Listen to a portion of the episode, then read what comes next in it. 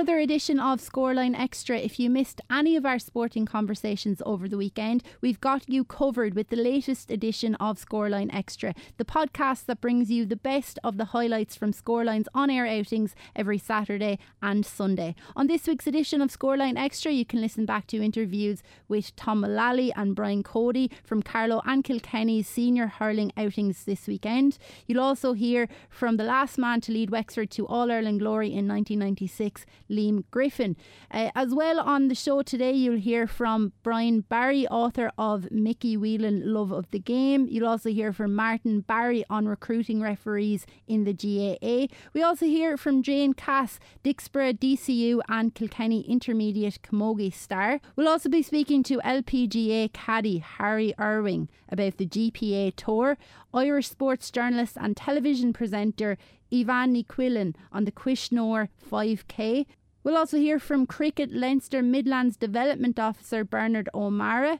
And we'll hear again from Joe Sheehan on Greyhound Racing. Davy Jones talks all things fitness and health. And finally, Martin Walsh will be filling us in on all things Cheltenham. But first, we hear from Tom Mullally after Carlow's disappointing loss to Kerry.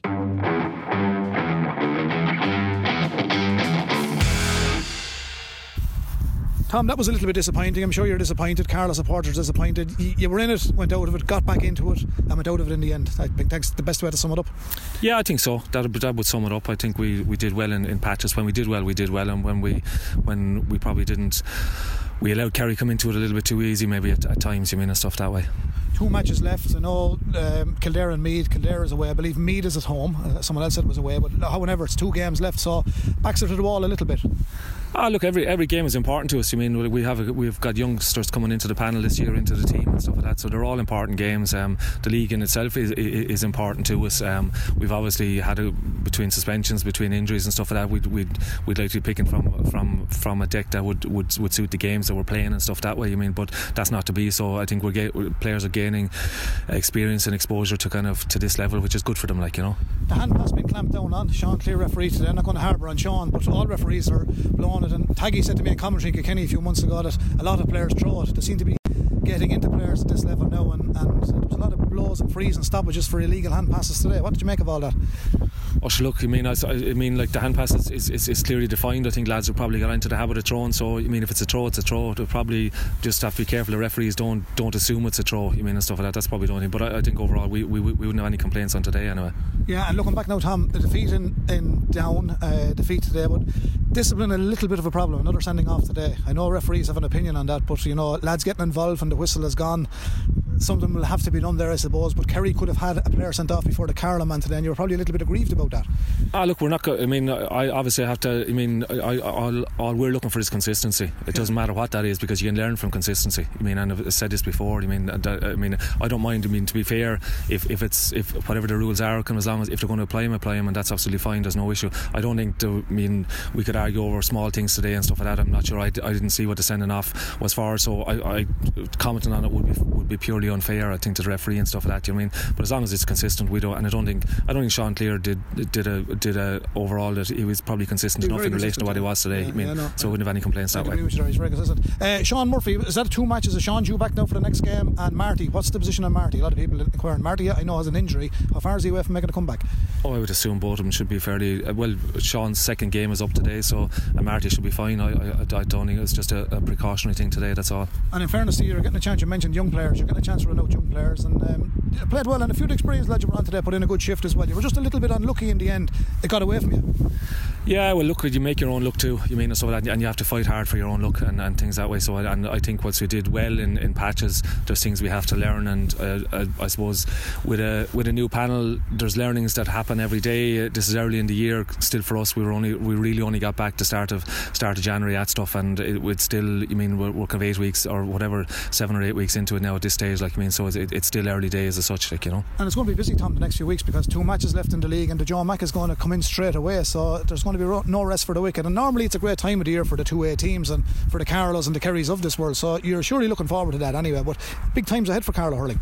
Oh no, we're absolutely. That's that's why we're training. That's why we're putting in the effort. That's why I suppose today is, is a little bit disappointing in relation to, to, the effort put in for the last two weeks has been, has been excellent by by those who are fit and healthy and ready to go. You mean and just not to get the result here today um, is is disappointing. There's no point saying otherwise. You mean that's that's what we came here for today. We are hoping to get get two points on the board here uh, um, and to add to the Westmeath match and things like that. But it's a, like uh, we learn out today, and I think if we can bring those learnings forward, that'll be good for us. You know plenty of these Kildare lads the next time you play because I didn't see you since your great days with Naas. So congratulations on that a few weeks ago. You've been a busy man. You've always been busy. You've been very helpful to us on radio here in Kilkenny and Carlow.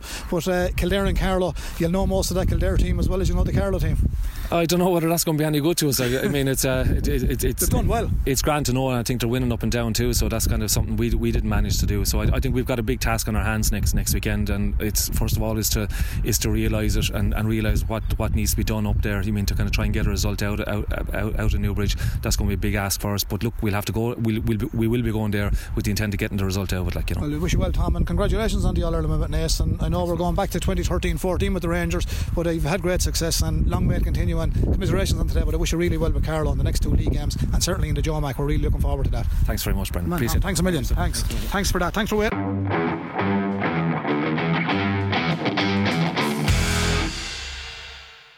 We also heard from Kilkenny manager Brian Cody after his team's victory over Laois in the Allianz League.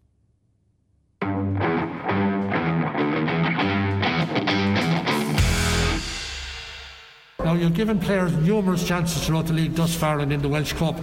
I mean, you must be getting to the stage where you nearly have to look at uh, a, a settled team, if we put it that way. No doubt about that, yeah, for sure. And obviously, very, very difficult to have a settled team when you're, you have players with injuries and that, but that's part and parcel of it. But certainly, uh, uh, we will be. Um, trying to piece together the whole thing very, very soon. Isn't that one of the difficulties of the whole new GA season now that any players who pick up injuries, they get very little time to recover? Actually, get no time at all. You know, I mean, we're playing like Saturday evening, like, and obviously a couple of fellas pulled up today with injuries, so the chances of those players being available are almost nil. There's a lot of lads putting their hands up there. There's, you know, they're, you're putting in lads and they're performing. Yeah, well, look, I mean, that's what we'll be hoping for. You know, that's part and parcel of what we will try to do for the league. And, you know, we want to make it as competitive as possible and to have a competitive panel. And we'll see where we go after this. Because winning is what is going to make the, the new players, isn't it? It's a, a habit. Ah, yeah, it's confidence, confidence for them, like, you know. But, um, like you said, some of them are putting their hand up, and, and that's good.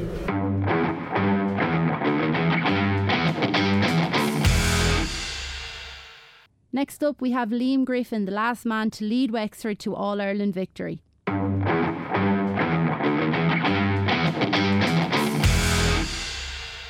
Welcome back to Scoreline with myself, Shane O'Keefe. Now I have the pleasure of speaking to the last man to lead Wexford to All Ireland glory in 1996, Mr. Liam Griffin. The former Wexford manager has recently shared his thoughts about the slide in participation rates in hurling and what needs to be done to tackle it. First of all, Liam, it's an absolute pleasure. Thanks very much for speaking with us today. No problem, Shane. I'm glad to be there. Uh, you've recently fashioned two motions, one aimed at fully identifying the problem, which I just s- specified, and the other to begin to address it. The attention for them is to be on the annual congress next year. First of all, what, in your opinion, is the crux of the issue? Well, the first thing is that the first motion that that, that we put in there was um, actually supposed to go to the convention uh, Congress this year, mm-hmm. and unfortunately, due to some problem in the office, it didn't get there. Uh, it was late being entered, even though it was passed in Wexford, and it didn't get onto the floor. But look, that's unfortunate. I don't believe it was anything sinister. But look, I'm disappointed it didn't make it. No, there's two things.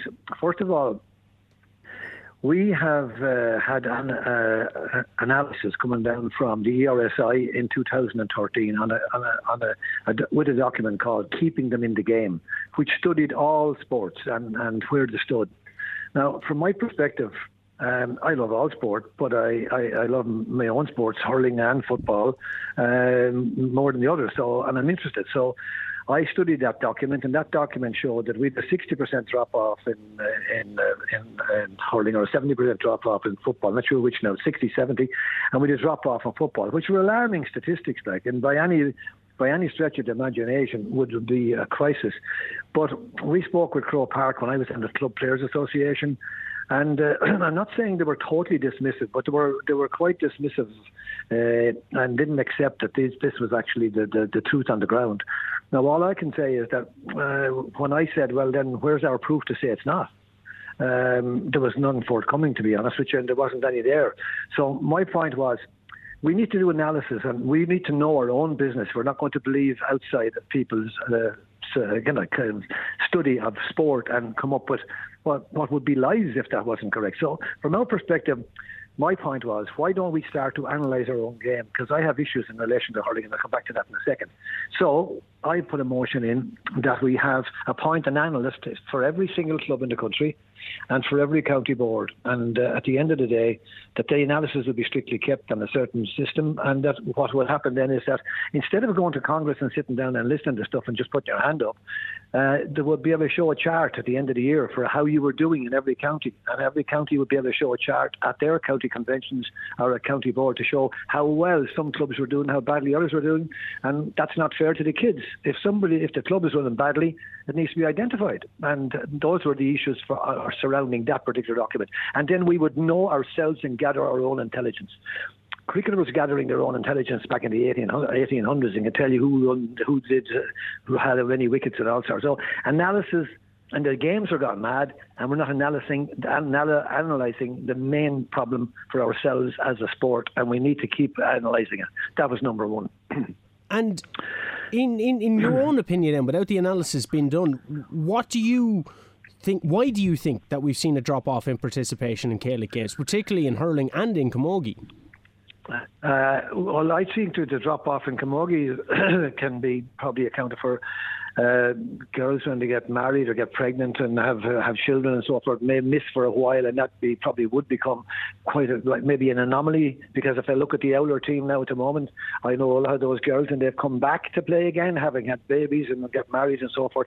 So that, there might be an anomaly in that. I'm not sure on the camogie side, but what I do know is that the figure on the on the hurling side we can't afford to lose people from the game of hurling. And that's an absolute fact. And if we're going to keep going, and this brings me to part two, the, um, the Irish Sports Council, together with Sheffield Hallam University, who have a, a very reputable body, by the way, uh, for doing studies, they did a study on the ga- on our games again.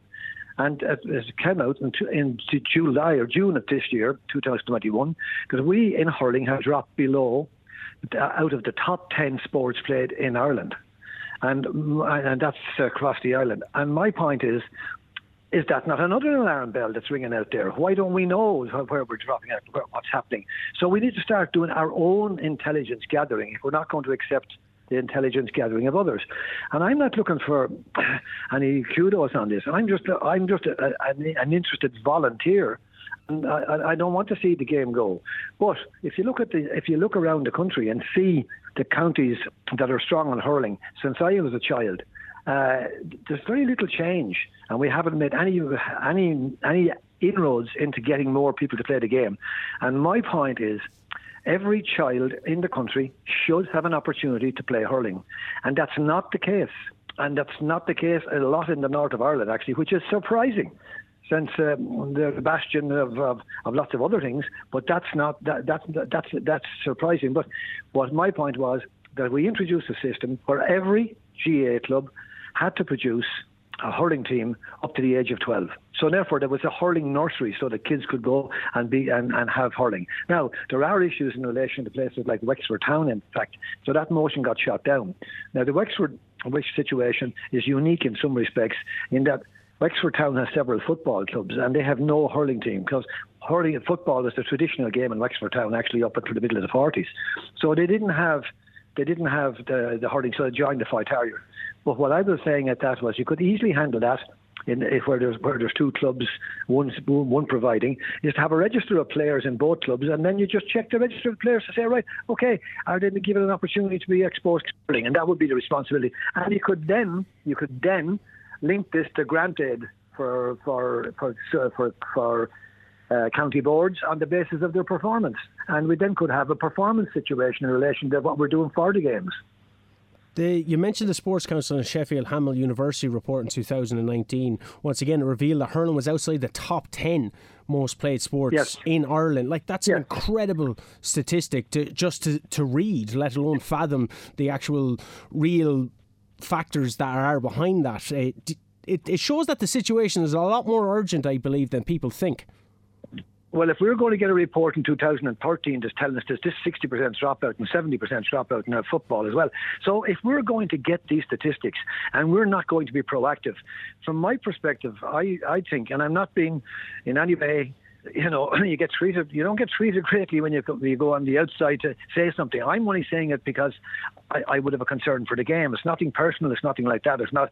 I'm not pointing fingers at anybody whatsoever. But we haven't grown the game, and we have to admit to it. And now we see that we're actually losing losing people from the game.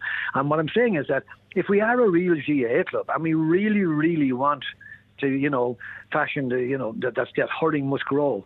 Surely the first thing would have to be was that we'd have to actually ask or or actually suggest that all GAA clubs should produce hurling, uh, hurling up to at least nursery level, say from the early age upwards, and then kids would at least give offer the opportunity. For example, why shouldn't every child? I love hurling. I absolutely adore it. I love football as well. And there's nothing better than out chasing a hurling ball in the middle of a field of a fine evening, you know, picking it up and letting it fly. And, you know, it's just a, an exhilarating feeling, which is actually unique. Now, we talk about the uniqueness of our game, but I mean, we can't sell a unique game of all that stuff to our own citizens. And it's not because the citizens don't want it, because from my situation on the ground, the citizens do want it. I've had so many people come to me in, in all sorts of circles that said they never got a chance to play hurling. And sure, that's an indictment of ourselves. Of whether it's uh, a, uh, a fault, it's not a contrived fault, but it's a fault. So we need to address that. And the only way we can address it is by making sure we have sufficient outlets because the biggest thing that sport needs is volume you won't you won't actually you won't actually keep everybody that starts the sport, but you need the volume to start so you can get the maximum volume to play the game, and it'll make it much more much more exciting, and it will give young boys an, an equal opportunity. And this is the this is the era of everybody wants to be equal now at this point, and here we are in our game. And if we don't if we don't take uh, take a structural approach to our game, you know, we're not, we're not, we're not, we're actually out of line. We're, we're not giving equal opportunities to people who want to play the game hurling. In fact, we have an apartheid system, if you want to look at it, in certain places uh, around, around the country where there's no hurling. Now, the outgoing national development hurling manager was Kilkenny man Martin Fogarty. Uh, do you feel a like great man, by the way? Great a man, great man, fantastic and, man, and a passionate and a passionate hurling man, and I respect him very, very much uh, you know, around the country. Absolutely. But, but, do you feel roles like that are the way forward, or does there need to be more done than just having an individual position in place to promote the sport? No, I think there's a, I think there should be a, a, a body established to sit down and examine the, you know, accept that these uh, that we need to analyse, accept that we need to know our own information, and accept that we haven't been able to develop the game of hurling and why. Now, I'm saying that if you don't get the clubs to play it, you won't develop it. It can't happen. Now, some counties just want to uh, concentrate on football, and I don't blame them for that. That's their idea. But at the same time, not at the expense of giving kids a chance to play the game of hurling like people have uh, have over this. You have some fantastic players in Kilkenny. You've always had fantastic players in Kilkenny, but there's no reason why fellas. And uh, I saw a guy from Iraq getting the power, Iran getting the point there last year in the final for Leitrim and winning the game hmm. at a lower level. But like he was well capable of putting over as fine a point as you could see in Croke Park. So it's not like this this doesn't mean seed, creed, or generation. Everybody, any boy or girl who wants to play the game, should be given the opportunity. And I suppose that would be the first target. Can we get the opportunity? And how do we do that? Through the clubs. We're in every community in the country. We have it. We are halfway there if we have it there. But why can we not get hurling into those places? And why haven't we a reason to get it in? And why haven't we got the you know the, the the kind of the way of making sure that that's that the kids are not being uh, marginalised by not getting the game, and that's the way the way to do that is to have an accountability, and people produce their statistics and then examine them, and then but not by not by actually uh, heavy-handedness, but you could easily argue then in a rational way that the club should have hurling in the, within the club to give the kids who want to play uh, hurling a chance. Because I can tell you now, I've had lots of people come to me with various different cases of whereby kids going to a certain school in some of the counties, when they went to the school, they could play hurling with the school. Then they could play for the for the town in which the school was in. And then all of a sudden, they brought in a rule the, to say that they couldn't play hurling unless there was a hurling club in their own in their own club, which they knew there wasn't. And then they couldn't play hurling at all. So we threw him out of the game. So I mean, like that's just not acceptable. Like so, if anyone that really wants to cherish the game of hurling and t- think it should be given a fair chance, that's surely not right. So there are ways and means. All we need is the will, but we certainly need to change a lot of our systems that are that are like probably not fit for purpose now and see can we get that kind of a system in place and, and, and, and see can we do something. So that's why I want to put that motion in and have it debated. But you know what as well, that system of debate, we missed that debate. We, we missed this year's Congress by being a, being a couple of days late. Uh, for the Clár, and what happens? You can't come back again for uh, for another year, which mm. I feel disappointed. We've lost a whole year, you know, because uh, you know that shouldn't happen. But the system is a bit unwieldy, and that's the truth you mentioned cherishing the game of hurling, which kind of brought something into my head there. Do you worry that this slide is going to continue to happen? Due to, in part, the fact that hurling people, with the best of intentions, they only see the good side of the game generally, and there's an element of groupthink when it comes to talking about the positives and negatives in the game, rather than looking at it objectively. I agree with that. I mean, I, I agree with that. I'm absolutely, totally, uh, no problem. But my point is that you know, and this I wasn't trying to be sarcastic. I said that, that um, Kate Middleton, Middleton got more training than several, ten young kids in our country got for the, had hurling in their hand more often, like which came over. But like the point is that we we actually give. Uh, all sorts of people hurleys to go back with because it's so great. But that's really a little bit hip- hypocritical if we can't spread it in our own country the way we should. And we haven't been able to do that. Now, there have been great efforts made, but unless we're missing a trick here, there's great efforts being made, but unless you go into a county and you can say, if Martin Fogarty could have walked into a county and that every club, every every single club had to produce a hurling team at nursery level, uh, except like the anomaly like that in Wexford, whereby there's a football club, a hurling club in the town, and there's a share. Yes, I could say you you, you, wouldn't insist on either, but you just insist that the boys that are girls or whatever that they get the opportunity. So it's not it's until such time as you uh, such time as you get it going on the ground and to, for the likes of a Martin Fogarty, wouldn't it be nice to know he's going to a county where every single every single club has a hurling nursery. Now you could work with that. Now you could make it happen. And then you, would hope then that the kids would have the desire and that the club would eventually go on to have an adult club. But we didn't even say put in an adult club yet. Let's try the nursery first and see where that goes. Hurling is no threat to football. And my club plays hurling and football. And, uh, and I actually am totally in favour of both hurling and football. I'm in favour of both. And that's why I joined the Club Players Association because I wanted to see could we get a better calendar. Now, we have a calendar now where we can work with. Like before, our, our calendar was absolutely crazy because you never knew when you were going to play. We're the only sport in, in, in, in uh, that I knew on the planet that didn't know when they were playing. Because in our case in Wexford, if you drew Kilkenny in the first round, you were going to the qualifiers. If you lost the game, and you know, to a to a to a modern family where the wife is paying the mortgage as well as the husband, and at Christmas time asking where he's going on holidays and saying, well, we don't know. Wexford are playing Kilkenny in the first round, and if we're beating them in the qualifiers, and she says, and your and your and your and your point is like, and she's paying half the mortgage. hey, listen, this is the modern world now. And then he says, oh, Jesus, I'm not finished. We'll be playing football as well, and if we're beaten by Dublin, which we will be, we're in the qualifiers there as well. And she said, here, get a life son. I'm out of here. So you know what I mean. It's just it's just not you're not catering for the needs of the people, and that's why you're getting the dropout. Why do you think they're getting the dropout? Fellas get disenfranchised with the, what's going on, and then all of a sudden they're getting grief at home as well for not being able to for not being able to participate in the home the way they should, and not even know where they're going, not know. And then we got pilloried in Croke Park there. In fairness, for uh, having the cheek to have a, a, club players association. Now, look, that's all. I, I can take. I, I, don't mind the hits. I got plenty of them. So there's no point in worrying about that. We got it passed at least, and we got some kind of system on it. And I think it's a much better and much improved system. At least everyone knows when the games are on, and everyone sees where they are, where, they, where they're going to wind up.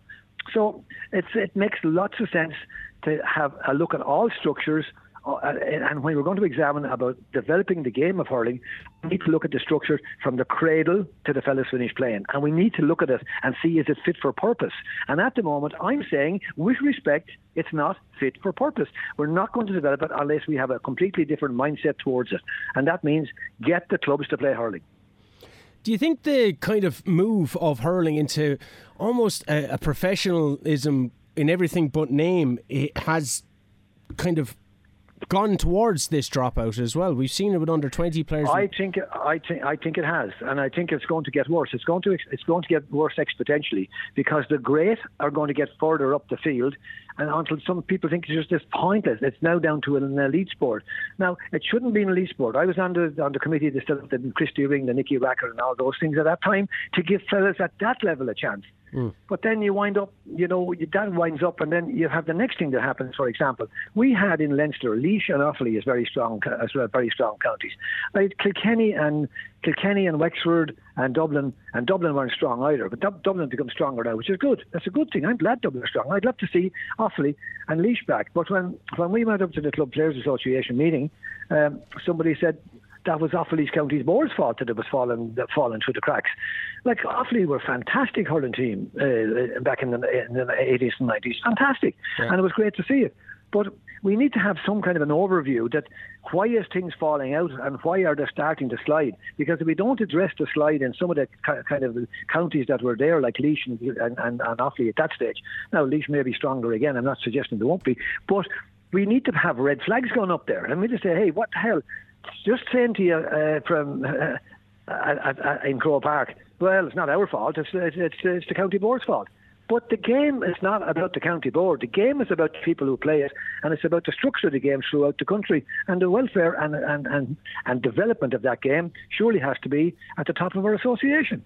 And it has to have red flags where we might start to lose people. So we need to need to know the reasons why. So if we start to do analysis instead of us going to meetings and, and, and giving out at that uh, county board about something, somebody should be able to say, you could start doing a bit of work in your own club, by the way.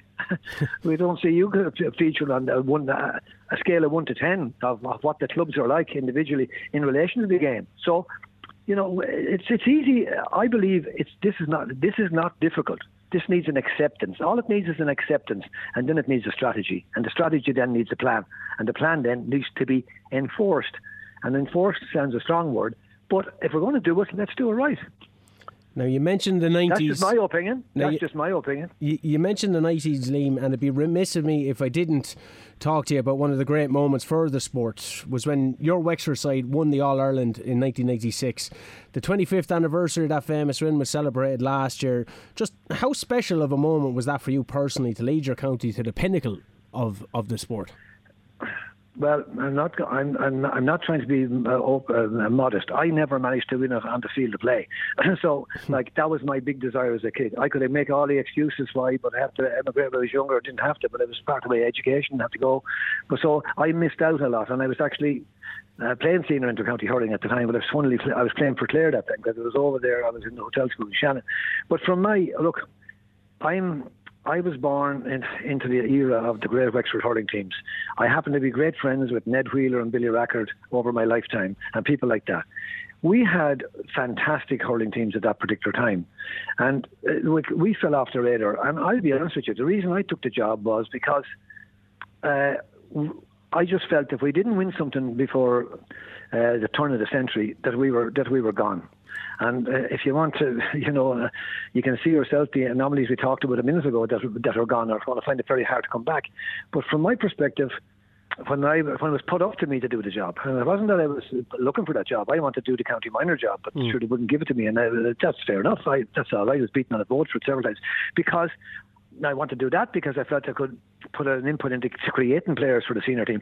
So what it meant to me was we recovered that Wexford Uh, I, I, I was disappointed coming back all the time, getting beatings and bad beatings in, in, in you know in, in the Croke Park and so forth, and I felt like really emotional about it because that wasn't the Wexford that we knew, and all I wanted to do was to try and do my level best and put together a team of fellas behind the team because don't forget, managers don't win matches, the group around him who help, who help, and the people around me were fantastic. I had a great group around me, and the lads were great as well and responded. But it meant so much to, to me to be standing out the, on the pitch in Croke Park and then on final day. I wanted to be on the pitch with the lads. I didn't want to be standing on the sideline. If you'd have told me as a young lad you want to be a manager, I'd have said you must be bloody joking. But look, I had a passion. I was related to several fellas that won all Ireland medals were Wexford, and I wanted to see us back there, and that's it. And you know what? The sad thing a son of mine last year sent me a text. He's a good guy, and he did a study on Wexford hurling for us, and a really good one uh, for the fault lines. And he said, "Dad, a couple of more years now, and it's 28 years again. So we're 25 years since we won All Ireland, and honestly, that's not good enough. We've won won All Ireland in 52 years." And that's absolutely not good enough for a county like ours. Now we're putting good work in, and we've got good chairman there now doing a lot of good work trying to get us back. But this thing of trying to be getting back all the time is tedious. You know what I mean? We shouldn't be going down to go back to be coming back. But I'm proud Wexford won. I'm delighted they won. I'm delighted and privileged to have played a part. But uh, uh, you know, it's it's just I, I, can't describe what it's like to do it. You know, mm. well, it's just a, a, a, bit different. it's just a different feeling.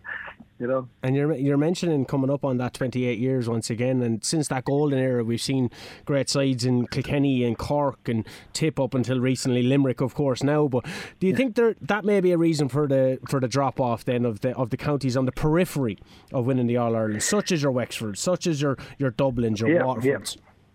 Yeah, you look at it's it's it's it's uh, actually. I, I actually love seeing change. I'm not against any county winning an Ireland final. I'd be in favour of much more counties winning an Ireland finals.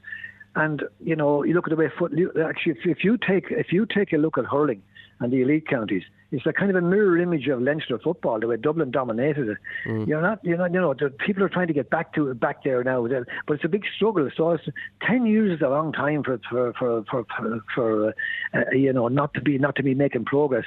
So I actually think that we actually the top teams, the top teams are are very very good but we need more teams at the top. But if we don't give them a pathway to progress, they won't get there. And if you see it now, people coming up from just one step below the top are finding it desperately difficult to try and cope at the top level. So, like that's that's the worry that the, the good ones have to get better to beat each other and that's lost on the teams coming up from below. They haven't got into that circle. We got back to we were in Division Two in my time, and then we, we our first one was to get back into Division One, which which we did. So we, we need to be playing Division One hurling, uh, and and and that's what we needed to do to stay up there constantly. Now we're playing Division One hurling now, and we've been playing reasonably well in it in the last while, but we need to stay there, and other counties need to be able to get to that standard when they're getting up there. And that ga- that gap between the first tier and the second tier is widening, in my opinion. It's widening, in my opinion, absolutely widening. So, you know, it's it's that's that's the worrying thing about it, and that means that you're not getting enough volume in the counties that are playing the game because the volume falls off if the top, top team is not going well. So you know, everybody in Wexford had a hurling for a couple of years there now, and still is still strong now because Davy brought a lot to Wexford hurling as well. He's not everybody's cup of tea, but he certainly got us into the first division, and he did a lot of good work for Wexford. But he certainly engendered a great interest in hurling again, which was very good for Wexford as well. So fair fair dues to him. I, am I'm glad he came to do that. So that was that's important for us. But that has to happen across the board. Now, if you're going to not be in that in the framework of the top teams, it means probably the volume of players you're producing from the bottom, and that's another reason why I put in that motion as well. The bottom, uh, where it's not producing the players, you're not getting sufficient volume to raise the standard. It's said in sport that it took 5,000 players to produce one John McEnroe. I remember reading it many years ago in tennis. 5,000 players, I think, or 500 players, maybe even. Maybe I'm exaggerating by saying 5,000. But I think they said that many players to get to that standard. So we need volume from the bottom to grow the game of hurling and make it better. Yeah, we've we've seen uh, Willie Quinlan lament the fact that players in their mid twenties have significantly dropped off from the Carlow football team uh, over the past while, and it's proven to be a very difficult, big problem for them due to maybe not getting support over the years. Um, you yourself, looking ahead now to Darragh Egan's reign, you were involved in Davy Fitz's uh, backroom team at Wexford recently, but now no, looking, no, I wasn't. No, no, you weren't. No, no, no, I was involved with Liam Dunne for. I was Liam Dunne for it. Yeah. Well, uh, how, yeah. how, how do you think new manager Darragh Egan will do in his first year? I, I don't know. I just don't, actually don't know. He's a good start and a good a good couple of wins in the league.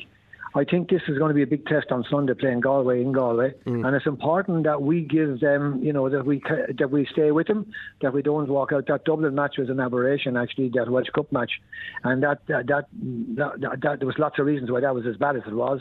But I just think that Galway are coming down here to play us in the first round of the championship. So it'll be very important to put it up to them when they, when they go up there on Sunday, at least be very competitive. And I'm sure they will. But if they're very competitive, then they've Cork then afterwards. And uh, that's another game that will be very competitive. So these next couple of big games, and they're playing Offaly as well. In those in those couple of big games, I would say if Darragh Egan, if he can stay in there and do really, really well in those games, without without not necessarily winning those two games, it'd be a bonus if he did, and he'd be better start with the first one first if he could win that. And if he could win that, that'd be great. And uh, I, but I, in all honesty, if you're looking at the farm horses and so forth, you'd have to say Wexford uh, probably won't win that, but you'd like to see them put up a really good uh, good show and keep their confidence going now and keep their confidence in Darragh Egan going as well with that. So I think that's the best method for us, and then stay competitive in the championship, and then that'll be year one because you're not going to come into a county like Wexford and uh, win an Ireland the first year or win Leinster. Maybe you might win Leinster, but as I tell you, it's more wide open than it was before. But at the same time, uh, it'll be a big ask. But I think so far he's doing well, and hopefully now he can keep the show on the road. And from a KCLR perspective, we're hoping that Brian Cody is going to get the show back on the road. Looking at objectively, maybe rather than with our blinkered eyes here in Kilkenny. What chance do you say Brian Cody's side have a win in All Ireland for the first time since 2015? Well, you must remember that Brian Cody is rebuilding the team. Brian Cody had uh, had the had the Barcelona of, of, of, of sport up there for for several years, yeah. and uh, like you know, in fairness to Brian Cody, like the man, the word icons and all those things are further around too easily, I can tell you. But uh, as I said, someone said to me I was an icon. I said, not even an icon in my own house. Are you cutting me or what? So the point is that, so from from his point of view, he's done a magnificent job. But he's team building, and uh, I know Kilkenny people are impatient, and that's what makes them great because they want to win, and that's what we want to. We want to win. We want to win, and we, we want like to want to win over all the years. But the kind of desire failed us on occasions as well. Not enough people wanted that much, but I think he's building a team, and you couldn't expect him to win the Ireland this year. But look, at he's uh, he's got he's got into uh, semi-finals and, and winning leagues and so forth. And Kilkenny, look at since I was a child, I'm listening for Kilkenny's demise. Uh, since I was a child, mm. Kilkenny broke my heart a thousand times. Uh, that's a fact. And all I remember is there was never a time that Kilkenny weren't uh, weren't they they just faded for a while, but they always came back. And hurling is, is very safe in Kilkenny and uh, they've had great administrators, administrators over the county, good managers, and and that's it. Uh, but then your sole focus uh, is on hurling to, to a great extent. I know you're football, and Ed Quinn would rear up on me if I told him that yeah. you weren't playing football. You are playing football, but your main focus is hurling, and that's fine. At least there's football being played in, the, in Kilkenny, uh, which they don't get credit for, to be honest, outside. But I think uh, Kilkenny will always be fair and safe, and uh, you'll find a way back. And I don't see you being at it for long. In fact, you'd be one of the counties that I would put down that, that, that have, a, have a plan for beating Limerick. And they'll take beating, and I think they start is theirs to lose now from all accounts. So hopefully we can get change and, and change and change often. Well, Liam, thank you so much for being so kind with your time. I can say when you were talking about the word icon and it been thrown around quite a lot, our very own Sinead Keogh from Wexford did say you were a god of Wexford. So tell, her, tell, tell, her to get a life. I, am far from a god, I can tell you. Uh, I tell you, they weren't calling me a god for a long time. I can tell you, I, I wouldn't be able to repeat on, on public radio the names I have been called. But you know what? I don't mind, and I don't bear any grudge against anybody anywhere because I probably did something similar myself at some stage. Know, so anyway, we're all half mad in this hurling game anyway, so we'll, we'll settle for that. Liam, thanks ever so much. An absolute gentleman in every sense of the word, and uh, look forward to speaking to you again and seeing how this all unfolds. Thanks, Shane. Thanks very much, and best of luck to everybody.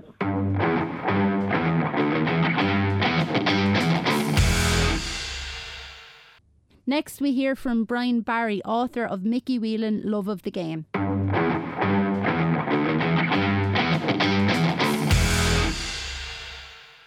Welcome back to Scoreline. Now, joining me on the line is Sky Sports journalist and author of Mickey Whelan Love of the Game, Brian Barry. Whelan was Pat Gilroy's right hand man as Dublin ended their long wait for an All Ireland football title in 2011 when they defeated Kerry. First of all, Brian, thanks very much for taking the time, sir. No worries at all. Thanks for having me, Shane. Hey, it's a fascinating uh, book. It looks like for our listeners who may not know who Mickey Whelan is, could you explain them about his role in Dublin GAA as a player and then following on from his retirement? Yeah, well, how much time do we have? I suppose, uh, as you mentioned there, he was part of Pat Gilroy's team there um, from 2009 to 2011. Obviously, when uh, a bit of a renaissance of Dublin football that ended in a 16-year wait for the All Ireland. But that probably it's probably even when I was taking on this project, didn't realise how much of a kind of hand he did have in the Dublin GA story uh, throughout several decades. Like he came onto the Dublin football team in 1959 as a teenager himself and basically was intrinsically involved in Dublin GA in every decade since, be it as a player, be it as, I suppose, in the background helping Kevin Heffernan during the 1970s, be it uh, managing Vincent's at various stages to All Ireland finals, took over Dublin manager himself in the 90s, which didn't obviously probably didn't work out too well for him for anybody that might remember that period, but. Um, and then came back um, more recently, you know, conscious of on Kenny radio station. He, he, he, was involved in the hurling as well in 2018 with Pat Gilroy as well, and he's he's still managing Vincent's Camogie team or coaching the Vincent senior Camogie team. You know, it's I, I think it's 82 years young, so um, bit of a madman by all accounts, but now uh, a very kind of hands-on role, and I, I suppose his story is one synonymous with uh, the story of Dublin GAA. Yeah, we so often get lost in, say, just looking at players and looking at managers and uh, the volunteers and the people in the backroom staff kind of get forgotten about at sometimes. What was it about Mickey's journey then that drew you in and made you feel as if it is a story that had to be told?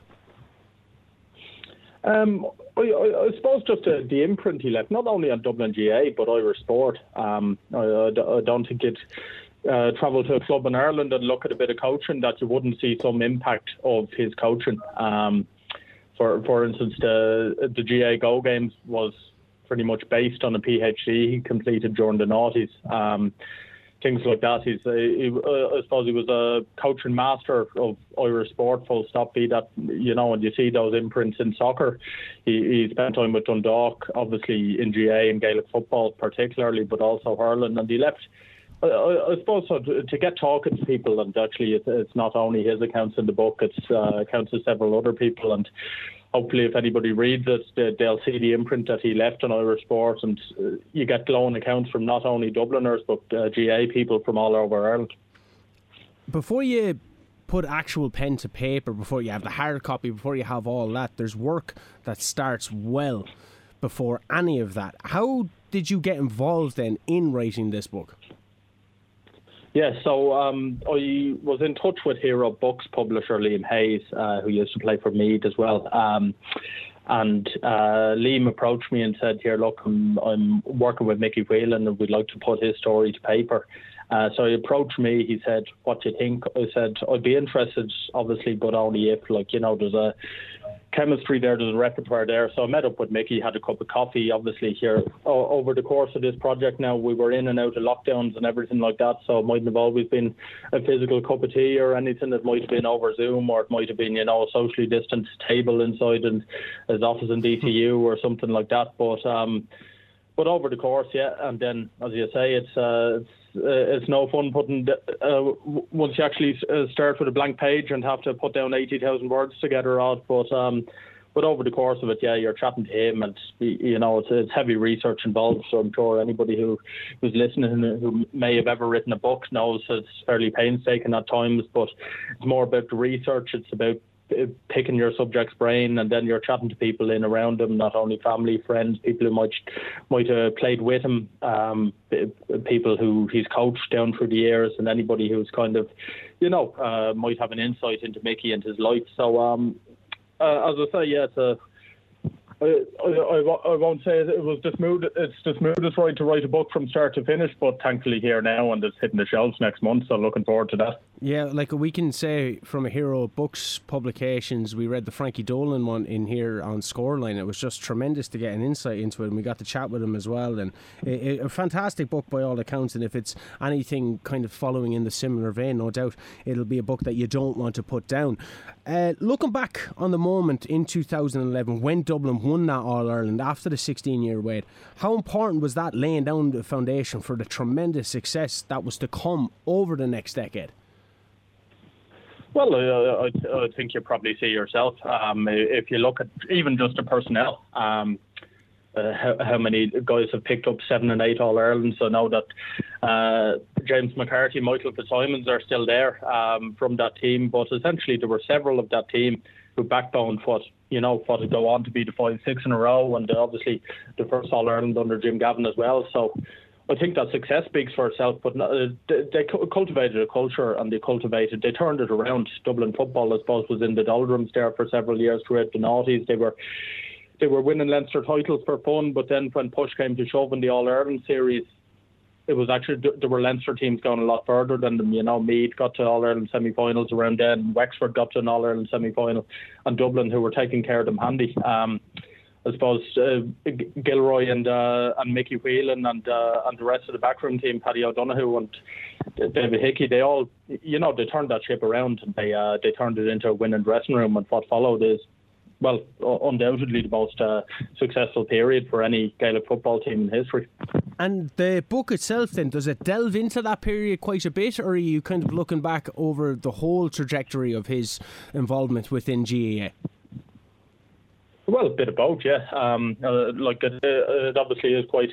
Um, it, it's part of the story arc and a very significant section of that. Um, his his time in charge of Dublin, but uh, as I say, it it ranges. It's uh, not only a, a history of uh, Dublin GA, and as I mentioned, his story is synonymous with that of GA uh, in, in, the capital. But you know, it's, it's telling his story of how he he went away to America in the 1970s to, to study because the sports science and physical education degrees, nothing was really suited to him in Ireland, and he made a tough decision as a 29 year old to walk away from the Dublin panel, that, that team that turned so successful under um, Kevin Heffernan in the 1970s. And he probably sacrificed a few All Ireland medals for that, but uh, what he gave back to Irish sport and his contribution to Irish sport through coaching down for the years with DIT and DCU was immeasurable. So you're telling the story of that telling the story of, and it's amazing, really. I was surprised just how many kind of teams he has coached down for the years, and I'd be fascinated to know if there, there's anybody in the country who could match his level, be it coaching. He, he's managed two inter-county teams Dublin and Louth. He he coached Dundalk when they won a League of Ireland soccer title in the 1990s. He wow. he worked with his club St Vincent's, worked with a few club teams around the country. So there's you know, I don't think there's there mightn't be as many prolific coaches in the game, but um, so so it's bringing through all that, and of course it is heavily looking at his time with um, with Dublin around um, well 13 years ago, or 10, 11, 12, 13 years ago since. So um, yeah, it's a, it's a, it focuses, I suppose, a global picture of his story, and I say which goes intertwined with that of Irish sport and Dublin GAA. Yeah, it's fascinating then that you mentioned that he went to study in the US in the 70s. Can you see the evolution of the coaching throughout the book? Is that evident when you're reading it? I think so, absolutely. Um, like he kind of, unfortunately, uh, perhaps an indictment of the Irish education system at the time that it didn't facilitate him. And I, I was speaking to Dr. Niall Moyna from uh, the DCU Sports Department during the book, who um, who actually oversaw Mickey's PhD. He was a supervisor during that. And Niall said that Irish sport was, I, I suppose, all the poorer right now for uh, the fact that there wasn't a PhD for Mickey to do until the noughties, and the fact that he did have to go elsewhere because if he had done his PhD in the 1980s, or like coaching in Ireland and in Gaelic games might be light years ahead of where it is now. When you think of Go Games, that's a legacy um, in, in, terms of, you, you, know, the Go Games, anybody who's involved in the GAA club that's listening knows that we go out to an under 10s field at the moment, it's not just 15 on 15 on a full size pitch and the ref throws the balls in and there's two big guys in the middle of the park who are dominating everything it's all about inclusion. It's smaller games. It's less competitive. It's it's focused on inclusion, preventing dropout or burnout or other guys who mightn't be as prominent at under 10s who might, you know, blossom to be the best senior player out there. Um, but they, they, mightn't have ever got a chance if they lose um, lose interest at a young age. And I think the Go games in particular is Mickey's legacy. And and speaking of legacy, you know, you have the tremendous success of Dublin over the past decade, but this how worrying is it Dublin's recent form in the league? Can they up their performances for the championship?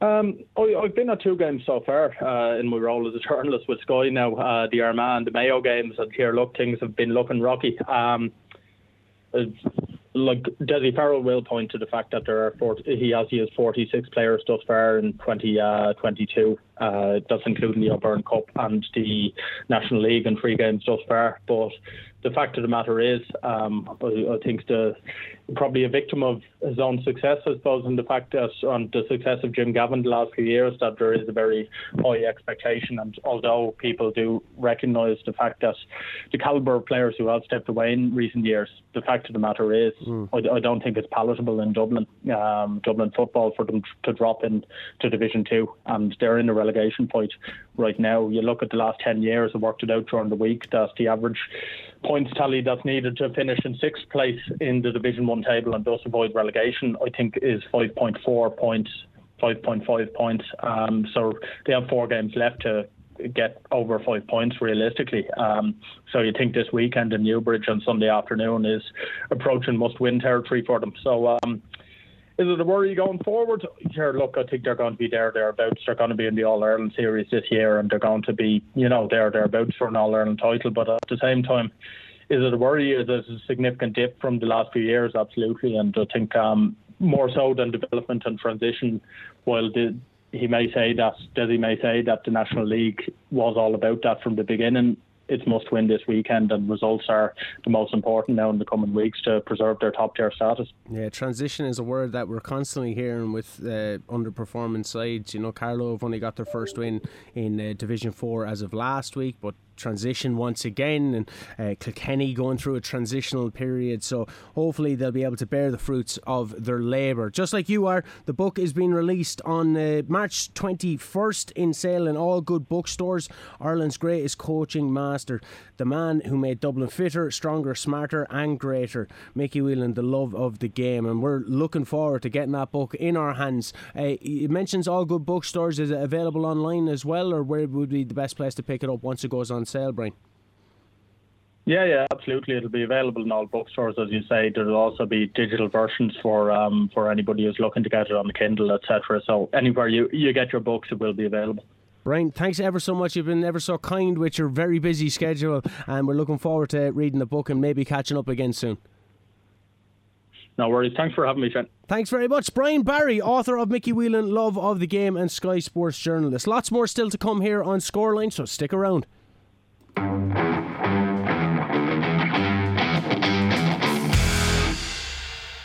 Shane also spoke to Kilkenny Intermediate Camogie star Jane Cass.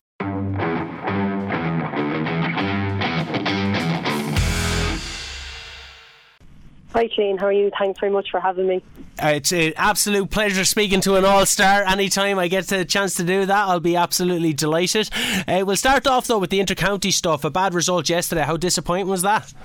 Yeah, no, it was disappointing now. But look, we knew going down to Waterford, look, they're a strong team and they play senior championship, so it wasn't going to be easy. So we said, whatever the result is, we're going to come away and take stuff from it. Um, it, they were it was a fast enough game. You know, Waterford they played quick passes. Um, but look, there's stuff to take there from it, and we have to beat now Westmeath in two weeks' time to you know get through. But uh, conditions again are still poor. We're all between college club and um, county there yesterday. The conditions are still poor. I think everyone's looking forward to just the weather, just you know, best playing on better ground soon, hopefully as well.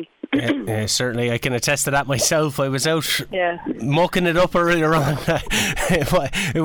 sometimes it's nice, but sometimes, uh, especially yeah, if you're on the losing end, it's not great. Yeah, no, definitely not great anyway. But look, it's, it's going to become become better anyway soon, so we're going to look forward to that. Uh, speaking of looking forward, what's the aim for the intermediate of this team? Is it to do one better than last year and actually win the All Ireland? Oh, definitely. Look, uh, uh, we were obviously disappointed in Croke Park last year, but Antrim are a class team as well. Um, so this year we want to go on uh, one step, you know, further and win the All Ireland. Like there's a great team. There was a great team there last year, and you know, there's new face on the panel this year. A lot of minor girls as well. Um, who had a great All Ireland win last year as well. So their, uh, you know, their youth is going to bring something uh, you know, good to this team as well this year. So um, just to win it will be um, our goal for the year. Uh, what is it about Antrim that seems to be kind of being a bit of a thorn in Kilkenny's side, uh, particularly recently? Yeah, I don't know now. I know even um, look, they're a strong team, and like you know, uh, they're just even their scoring as well. You know, they take the points and all. You know, well as well, and just I don't know um, I suppose in Kilkenny as well, we have a strong, you know, history of Camogie, and to see, you know, this strong hold of Camogie up there as well, you know, so nothing was easy. They were a physical team last year, um, and that definitely, you know, and they're fit as well. You know, they were a lot of runners on that team, but. Uh, I know it was a tough game last year. You know they're a good team, so uh, I don't know. There's a bit of a we did we didn't like him, but look, that's what Camogie brings. yeah, there's definitely a bit of a rivalry brewing up now, kind of yeah. to match the the Corks and the Galways. Uh, from a personal point of view, though, representing the, your county is obviously the pinnacle of anybody's career. How have you found it being personally been part of the panel? Oh no, great! It's been excellent. Obviously, it's been a tough few years, um, but look, to represent your club, you know, to be in there. Um, I have myself, and then there's obviously me, Phelan, and Ashley McCarty, and with the intermediates, like, um, look, it's great to be able to represent your club. Like you, you do it for the club, you do it for your club girls. Um, back in the club, you know, so um, it's excellent. You know, I'm delighted, and I'm really looking forward to getting going this year. You know, we've only come back from Binwith club, then into college, so just get back now in and get stuck in. Um, I'm really looking forward to it myself. And moving on then to the kind of club perspective, you were obviously part of the Dicksboro team that won the county championship last year. Must have been an incredibly special moment. Yeah, no, we uh, look, we had a fantastic year last year. You know, uh, club is different. You know, it's it's special. Uh, you're playing with girls that you've grown up with. You've uh, you know went to primary school, secondary school. Um, you know, um, so that was just you know it was a fantastic win. You know, we had a tough semi final last year, uh, beating Thomastown, and then obviously coming up against Piltown, Piltown again. um, when we bet them in 2019, you know, in Piltown and ourselves, you know, there's always Ann Thomastown as well. Look, you never know who's going to win the senior club in in Kilkenny every year, and that's what makes it special as well, you know. So, uh, look, it was an unbelievable year, and that game, you know, I still, you know, look back and remember the final whistle going, and just everyone just we were absolutely delighted, like so. And and the manner in which he won as well, it was a single point to separate the two sides. It, I don't know if that makes it more special or anything like that, but you know we've seen recently with Shamrocks in the club championship and stuff, and we've seen all these kind of last moment points and goals and stuff like that. There's a one point victory over a strong Piltown side to claim that senior camogie title. Does that make it a small bit more special, or is it just you won it and that's what you're happy with? No, I think it does um, definitely make it special. But then look, there's I know everything as you said the last few there's been games there, even UL um, with the Fitzgibbon. Like you know, there's been games not robbed, but like it does make it special. But there was you know 60 minutes before that hard work was been put in, and uh, it does make it a little more more special to win by a single point. It just makes it a little bit more sweeter, I suppose. And you mentioned the Fitzgibbon there. We have to talk about the Ashbourne Cup. You're part of the DCU team. You just you've had a great year. Part of the DCU team winning the Ashbourne Cup. Unbelievable moment, no doubt for yourself, and getting to play with people that you know isn't aren't from your club and isn't from your county. What's that experience like? Because you're playing against players that you might have a bit of a rivalry with on another side of things, and you're playing against players that you're generally lining out beside. Yeah, no, uh, look, definitely. Look, it's as I said, playing with the club, especially, you're playing with people you've grown up with all along, and then coming then up to DCU to play with girls who are you're playing look with the best at the best level. Look, you're playing with girls who are coming from different county teams.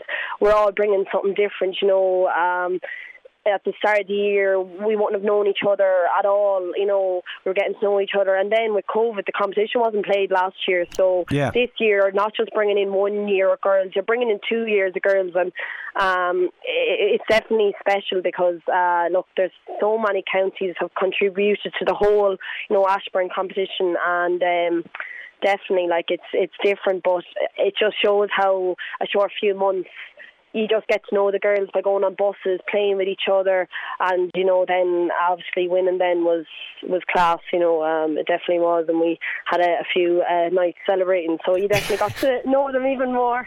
Yeah, there was no clicks or anything like that. You didn't have the Kilkenny table and you didn't have the Cork table or anything like that, no? Uh, no, no, we uh, we definitely mix up. Like I know, in fairness, there's a there's a good. I think there's eleven Kilkenny um, on that on our t- on our team, but still, you know, we uh, there was no clicks really. You know, we got to know everyone, and it took a little bit of time because, as I said, there was uh, girls gone with different clubs, Rhinas or uh, Paulstown ourselves, and you know, i- you know, it took time for us all just to get back together and regroup, and then because it definitely stands. Um, definitely stands on a pitch when you know each other so well, you know.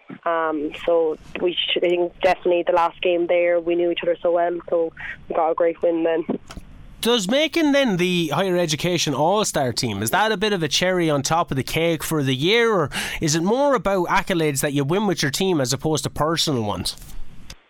personal and team look at the end of the day that win itself and even getting that all star everything is a panel effort like you know you're playing with the girls around you who are driving you on and even the girls on the sideline like we'd 15 15 have started there in that final wa- wasn't the 15 that ended and even the whole panel there like you know at train and everyone drives each other on and getting all star was definitely um, the cherry on top of the cake like even this year anything after a county final win with club or with colleges, look, everything has been that little bit extra. And uh, but definitely, I think obviously personally, I'm delighted. But you know, it's a panel effort, and I probably wouldn't be there along with the other six DCU girls without all the players and our management and panel around us. So um, I'm delighted though. And you're there alongside other Kilkenny stalwarts as well. You had Kira O'Shea Yeah. named in there. You had James Stevens, Neve Deely, uh, Steffi and Tiffy Fitzgerald, both representing uh, DCU and NUIG. Uh, just amazing to see so many people in that All Star team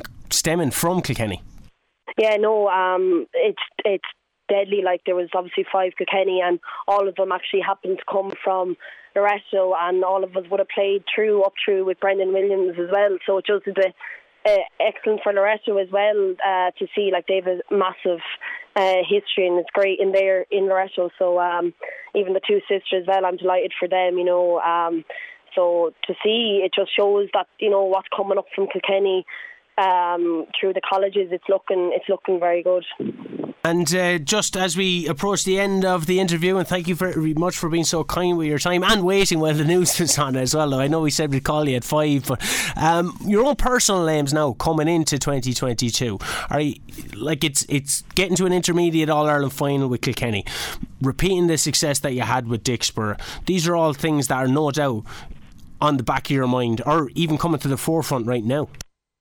Yeah, no, definitely. Look, um, uh, everything is just probably with the club. Everything was pushed back to after Christmas, and there was a bit of delay. So it's been definitely uh, running on a long time. But already, I'm I'm really looking forward to getting back with the club. Um, and obviously, we're going, to, you know, Weymouth County at the moment, and uh, looking forward for a year with that. But getting back with the club then as well, and then I'm lucky I have one more year left up with DCU in college. So. Uh, already it's not long that we're over with college. You're looking forward to getting back going with that again. So uh, even just to get back training, you know, um, with your club and your college, um, and then obviously to go again and step one step forward with the county and win the All Ireland, and then we'd love to do obviously again with Dicksboro. So um, I'm definitely there. All the little uh, goals and aims for uh, 2022. Is, is there a bit of burnout uh, at all? Because you know that's a lot on your plate. Is there any Yeah. burnout going intercounty club colleges as well, just so quickly? Um, no, in fairness, look, all our management between, you know, at one stage I was filling out my diary and I was, God, we have, um, we've club, we've county, we've college, like, but the management of each setup, like, you know, they all work together. They're all, you know, communicating and that's number one for them. They don't want to see burnout and personally, I've been uh, fortunate. I haven't had any injuries or anything the last last few weeks, and uh, you know, um, you know, the management they work together and they make sure there is no burnout, and then there's recovery put in place as well. Um, and you know, the physios and everything. Look, you know, everyone is there to look out for us. Um, so it's great to see that. And finally, before we go, we seen yesterday motion 33 at Congress looking at the integration of LGFA, Camogie Association, and indeed the GAA has pretty much unanimously been passed. 89% voting in favour of it. What's your own thoughts on that? Oh, look, I think I'm delighted. Um, I actually I play with Kilkenny City Football. Um, myself as well. And the last few years, it's been tough. As I said, it's hard to just Camogie having three teams, but to try get in football as well, especially for Kenny. Um, you know, there's been times there where um, it, it's just not it's quite not fair because we can't get the fixtures played because probably Kilkenny will come or Camogie will come number first, number one anyway. But uh, like um, it'll be great because you know it's coming together and being able that fixtures won't clash and things. Um, I think it'll be amazing. Look, even the coverage of Camogie this last year has been fantastic, and fair play to Anya and uh, Martin Quilty. You know, I listen to their podcast every week, and you know, uh, the coverage of Camogie is just it's fantastic as well this year, and it's only going to get better. So, um, so it's very good.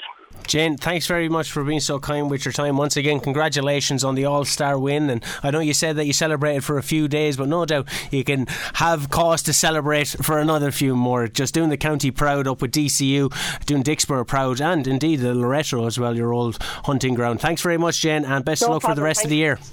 Thanks very much, Shane. Thank you. Jane Cass there, an all star. It's great getting to speak with all stars. I used to work with an all star in a bank. His name was PJ Ryan. I used to print off photos of him as he was uh, in the bank and handed them to customers with the quote You can look up into the sky and see all the stars at night, but I'm the only star that's bright enough to shine throughout the day. I used to leave them all around the bank, give them to customers to get PJ Ryan to sign them themselves. He didn't like that, and I continued to do it.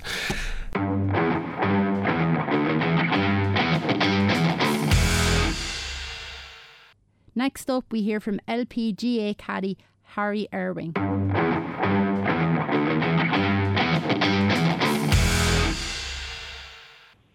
Welcome back to Scoreline with myself, Shane O'Keefe. Now, very few interesting weeks there in golf. Joining me on the line is LPGA caddy Harry Ewing in the wake of Phil Mickelson comments that were in support of a breakaway Saudi Arabia golf tour that seemingly ruined as players come out in support of the PGA Tour. Uh, Harry, first of all, thanks very much for taking the time, sir. A pleasure, Shane. Great to be back on with you. Oh, it's always a pleasure to kind of espouse the virtues of golf, but there's been some contention recently about this new possible breakaway uh, Saudi Arabia golf tour. First of all, what did you make of Mickelson's comments that Rory McIlroy labelled disgusting? Ah, look, in fairness, they were. Um, Mickelson, you know, likes to kind of play all sides off the middle. Um, you know, he has a hell of a lot going on, and, and he since came out with that statement to try and backtrack. And once he felt that others were suddenly, you know, leaving what what looked to be a kind of a 20-player uh, initial. Um, shall we say, initial um, list, I suppose, that was going to be formed. But look, um, you know, it's not Mickelson's first uh, dance with, with trouble, I suppose, over the years. Uh, he's been quite outspoken in his views, and and we all remember that time where he wasn't enjoying himself at a, at a US Open, and, and he continued to kind of put a moving ball on the green, and he kind of did that to try and expose what he thought was the unfairness of putting surfaces at that US Open. But look, he's a high-profile player. Yeah, uh, obviously won his his most recent major last year at the age of 50, but he, he kind of is a player that's obviously heading towards more senior tour golf than main tour golf, and I suppose that's the kind of player that I suppose this uh, LIV Investment Group, as they're called, or the Saudi Golf has been targeting, is kind of what I'd call B-list players. To be honest, players that are either on the way down of their career or heading more towards seniors golf. Phil Mickelson, Justin Rose, Henrik Stenson, those kind of guys. You know, top players, absolutely in their in their own right, and and maybe they've had their best years are behind them. But obviously, there's a huge amount of money involved, and, and money turns heads. And and these guys, while they won't admit it, but those kind of figures that have been bandied about does make guys think, and, and morals and ethics and everything goes out the window. Eh, do you feel now that any point that that the breakaway tour was going to gain momentum then on the back of these kind of guys supporting it? I think there's no doubt it was gaining momentum. Um, there was a lot of people stayed silent. Our own Shane Lowry, one of those, because I think he wanted to see what way the wind was going to blow. And look, he was quite clever in that. I'm not so sure would a Shane Lowry, who's still in the prime of his career, have actually gone and played in that league because the PGA Tour in America came out and quite strongly said that while they gave them one free pass to go and play in the Saudi international event there only a matter of a couple of weeks, three weeks ago, um, that that wouldn't be the path that the PGA Tour wanted to see happen. They'd give them one pass to go and, and play, um, but it was with stipulations that they'd have to come back and, and play in the corresponding fixture on the PGA Tour over the next coming years. So they didn't want to be seen to be blocking what we'll call independent contractors from going playing golf wherever they'd like to in the world. But at the same time, the PGA Tour is long established there, has a fantastic run of tournaments, the money that's involved, the pension that's involved for these players. It's a platform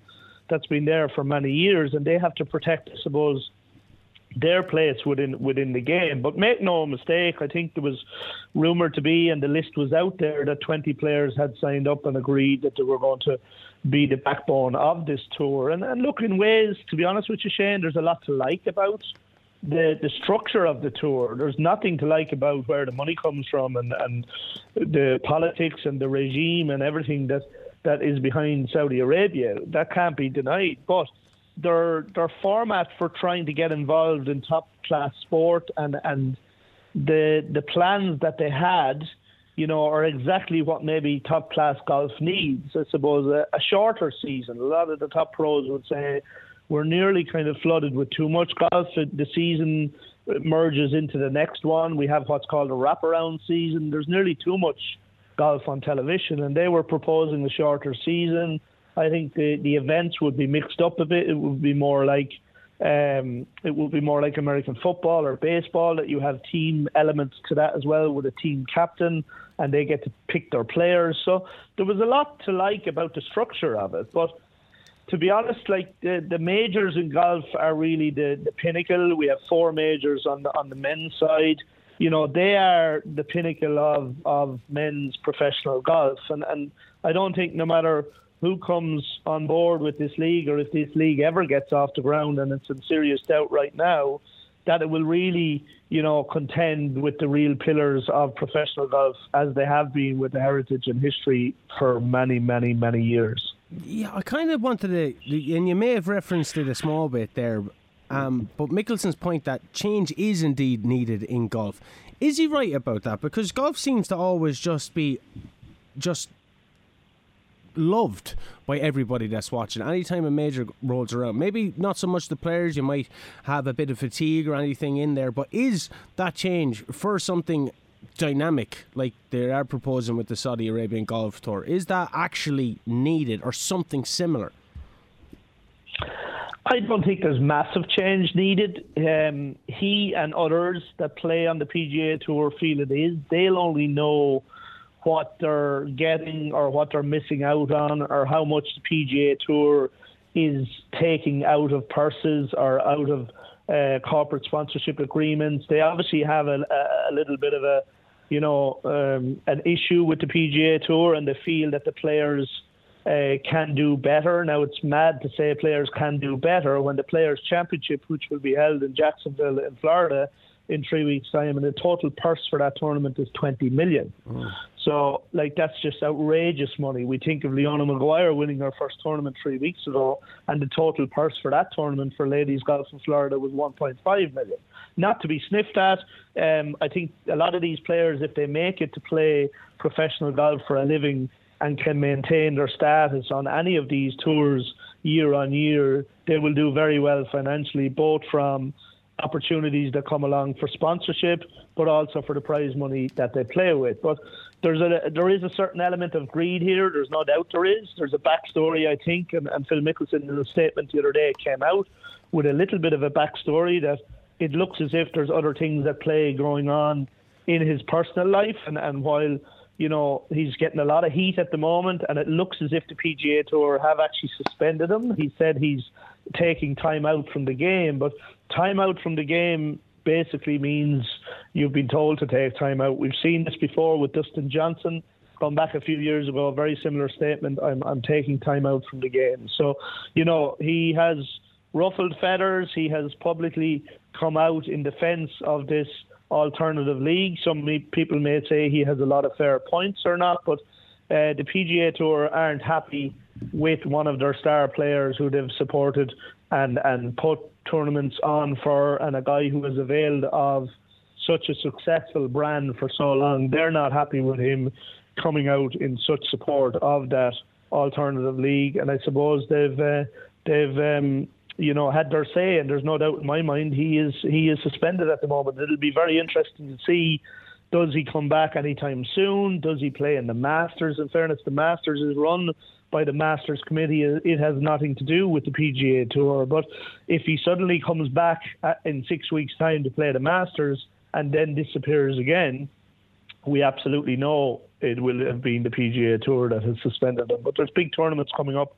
in the lead up to the Masters, and in a way, for a fan's point of view, it's a shame not to see Phil Mickelson play in those. It certainly is. Um, other players are supposedly in favour of this league. The money that has been backed is all about the cheddar generally. Uh, is coming from the Saudi Arabian investment group or government or whatever it is, they've recently invested heavily in Newcastle. Uh, they've signed a sports partnership with the World Wrestling Entertainment to put on two shows for 50 million per show a year uh, for the next 10 years. So they seem to be trying to get this westernized culture in there. But with that comes the equality of women as well. Has there been any talk about the LPGA going over there as well? Because they're going to face different um, different obstacles if they were playing in Saudi Arabia.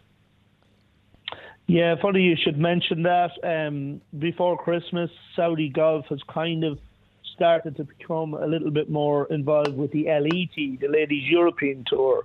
There has been no sign or mention of any association with the LPGA Tour. In fairness, the LPGA Tour in America is a much bigger tour than the Ladies Tour is in Europe, and I think part of the alliance that the ladies' European Tour felt was that it gave them a structure to their season.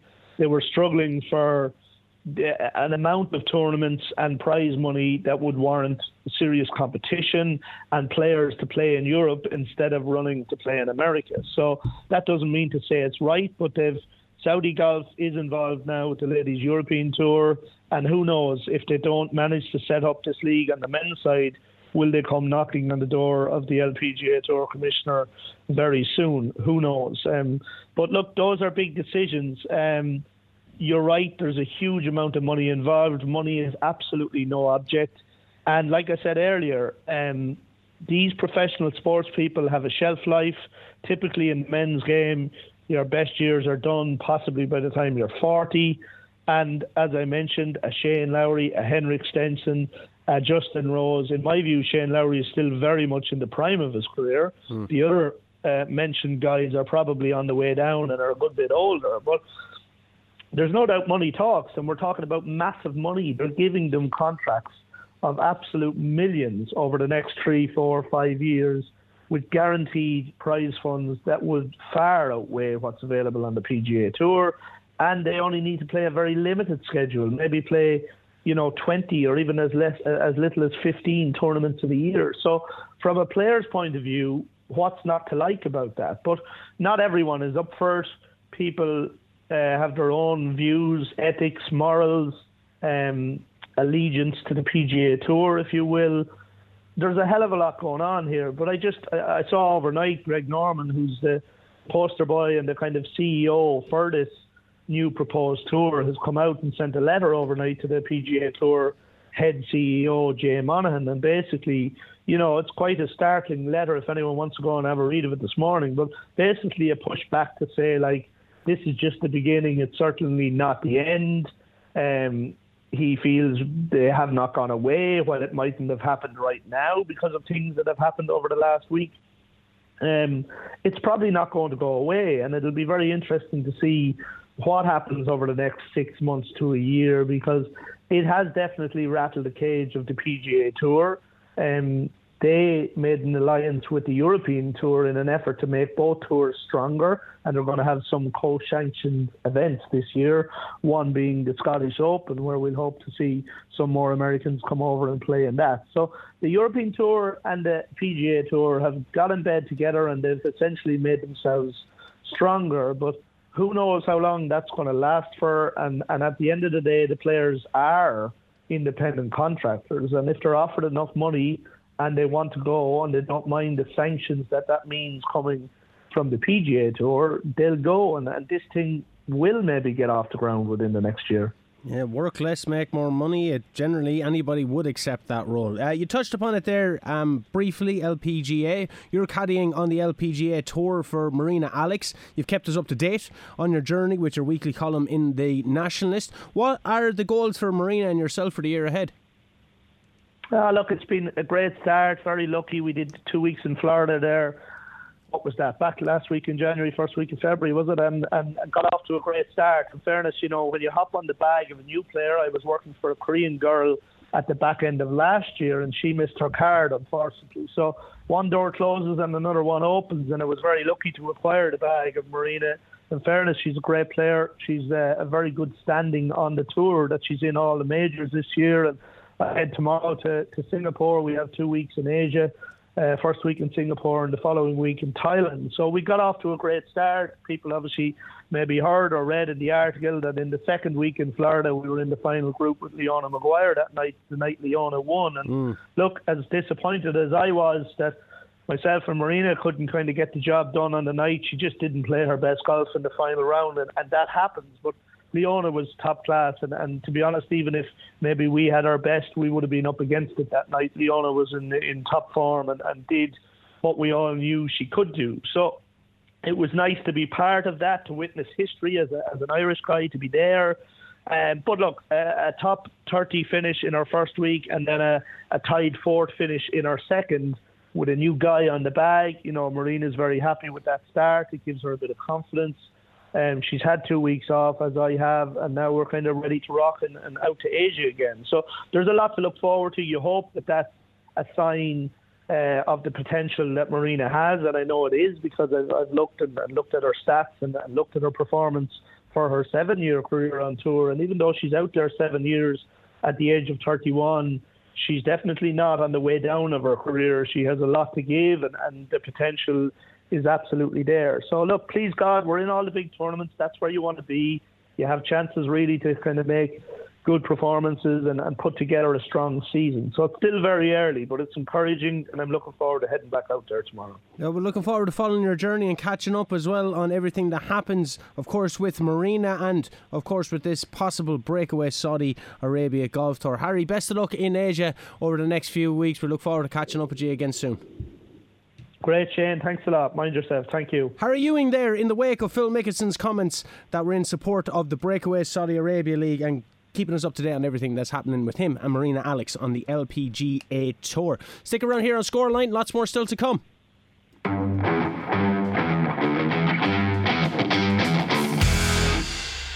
Evanne Ní Chuilinn also popped by KCLR Studios to talk all about Cois Nore's 5K.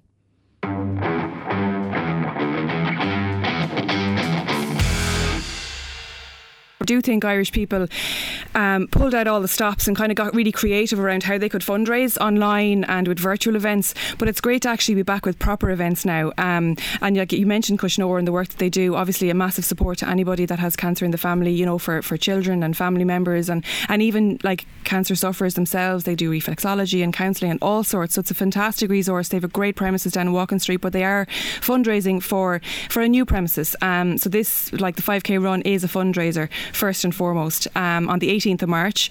Um, I'm absolutely delighted to be an ambassador and have been for a while now with Jackie Tyrrell, and I'm hoping to be there on the day. I'm not really running yet, not physically quite there yet, um, but I will be there and I will probably walk, possibly pushing a pram, which is about enough as a workout as I need now or want at the moment. Sorry, we had Jackie in during the week as well. He seems excited by it. Uh, we had Mr. Brian Cody in. It's always a scary but lovely opportunity to see the man and the boss and the man. The yeah, what a great patron as well for a local charity. You couldn't get better. Unbelievable, unbelievable. But the Castle Park is the location. The 18th of March is starting at 11 o'clock. You said that uh, you mightn't be partaking yourself, but you certainly will be there. Has there been much interest from the people of Kilkenny to get involved? Yeah, I think there has, and I think now for the next few weeks, I think we just need to start talking about, about it a bit more, Mm. um, because I think if people do get involved, we, we now have another bank holiday on that weekend, and Yeah. actually the, the it's falling on the Friday, so most people will be the kids will be off school, most people will be um, getting some time off work, and that's why I'm coming down um, because it's on the Friday, um, and it's not like it's 25 euro for an adult, it's 15 euro for a child, and as I said, all that money is going to Cois Nore, and there's a really tangible target there as well because they do need and want um, a new premises, and obviously still to support the staff and the volunteers that are actually delivering the service for for the people of Kilkenny. So, um, I do think there's been a great uptake. I don't have any kind of information or figures. Um, I'm sure Mary Dolan in the centre will give those out, but um, I just think over the next few weeks, it's important. I suppose just to raise the awareness that it's coming up because it could be a great event, especially because it's part of the St Patrick's Day Festival um, and it's in like the iconic Castle Park. Does it get any better? Yeah, and a lot of 5k runs happen in the Castle Park, say on a Saturday morning, and various different athletic clubs in Kilkenny hold 5k runs. But it's important to note that this 5k run is open to everybody. It's not open to people who are trying to get their best 5k and their personal best. It's a more of a family friendly orientated event in Yeah. aid of a good cause. Yeah, and like if you are a really decent runner and you're very competitive and you want to time yourself, it is going to be professionally timed. So you Mm. do have that option. But like I'll probably bring the kids and my parents and we'll stroll around or we'll run or we'll jog or whatever. So it might be like an obstacle course for some. Yeah, absolutely. It'll definitely be an obstacle course for me. Um, sleep deprivation thrown in with the rest of it.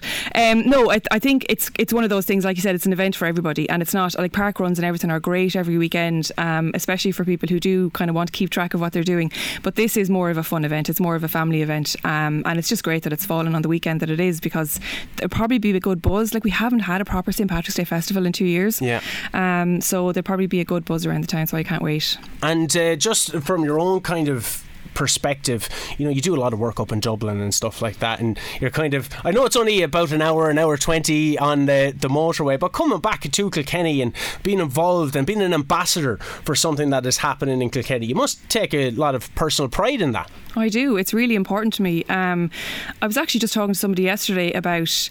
Um, it was actually my my brother-in-law's sister, and she's from Kerry, and she was saying, you know, I sometimes I wonder, do I say I'm from Kerry or because she lives in Limerick? Do I say I'm from Limerick? Yeah. Like, God, if anyone asked me where I'm from, I don't say Dublin. Like, what? And she was like, Do you not say, no, you live in? Oh, no, I'm from Kilkenny. Like, why would you say anything else? So to be able to come back and to have the honour, because it is an honour to have, you know, an ambassadorial role with a local charity that does such great work. It is. I know it might sound cheesy, but actually it means a lot to me because you go up to Dublin and you're completely anonymous, and you know, I don't have family up there. I just have my in-laws, which is grand, but Yeah. it's not the same as your family. Um, so to be able to come home and to feel part of something down here is brilliant, and I do get home a lot, and it is an hour fifteen door to door. I know exactly. I've timed it. Yes. Uh, just your own career trajectory. It's it's very heartwarming for anybody that wanted to get involved in any type of presenting or any type of media as well. And just someone from Kilkenny seeing that on the television, we see, you know, if you if you can't see her, you can't be her, and that is it both male and female. It represents everybody from Kilkenny as well. Uh, talking about personal pride and coming back as an ambassador, but just your own career has been tremendous to watch for people of Kilkenny, and you, you might fluff at that or anything like that, and you mightn't realise how much it means to people. But there is a huge contingent of people. When we said that we were bringing it on, it was like, no way, that's amazing. So, that, like, thank you for coming in, and thank you for the work that you're doing. And what do you have on the horizon coming up? Maternity leave Yeah. for the next six months, which is brilliant. Um, I'm going to take this time to uh, spend it with. I've three kids now, and things are really busy because they are as sporty, if not more sporty, than I ever was. so they are on the go all the time, um, and it's great. But no, like my career, like it's been. uh, To be honest, anyone that's working in in or lo- working towards working in journalism or sports broadcasting or anything now, I think it's a fantastic time because you don't actually need to kind of. Um, there, there, there are so many more media outlets now. Like when I, I started off in 2004, and it's, it makes me sound really, really old because I am really old. But um, there were very f- limited choices. Yeah. Um, I would have applied to like place like TG4, um, didn't get anywhere. Um, Raidió na Gaeltachta and RTE and like a TV3, and that was kind of I mean, I don't even know what I would have applied for, but there were different jobs. You'd go for anything, like you go for an administration job, you go for making tea just to try and prove Get yourself and door. get in the door, and which is what exactly what I did in RT. But like now, you can nearly broadcast yourself. Yeah. You know, if you're good enough and you have enough of a niche and you know what you're talking about and you have a presence and you know about brand awareness and you know how to carry yourself, all it takes is to set up your own page on YouTube or Instagram or whatever it is. So actually, I think it's probably um, a more exciting time to be 22 or 3 now if you're interested in in media work or broadcasting because you can kind of open your own doors. Yeah. Um, and I just think that's brilliant for anyone that have had the energy to do it.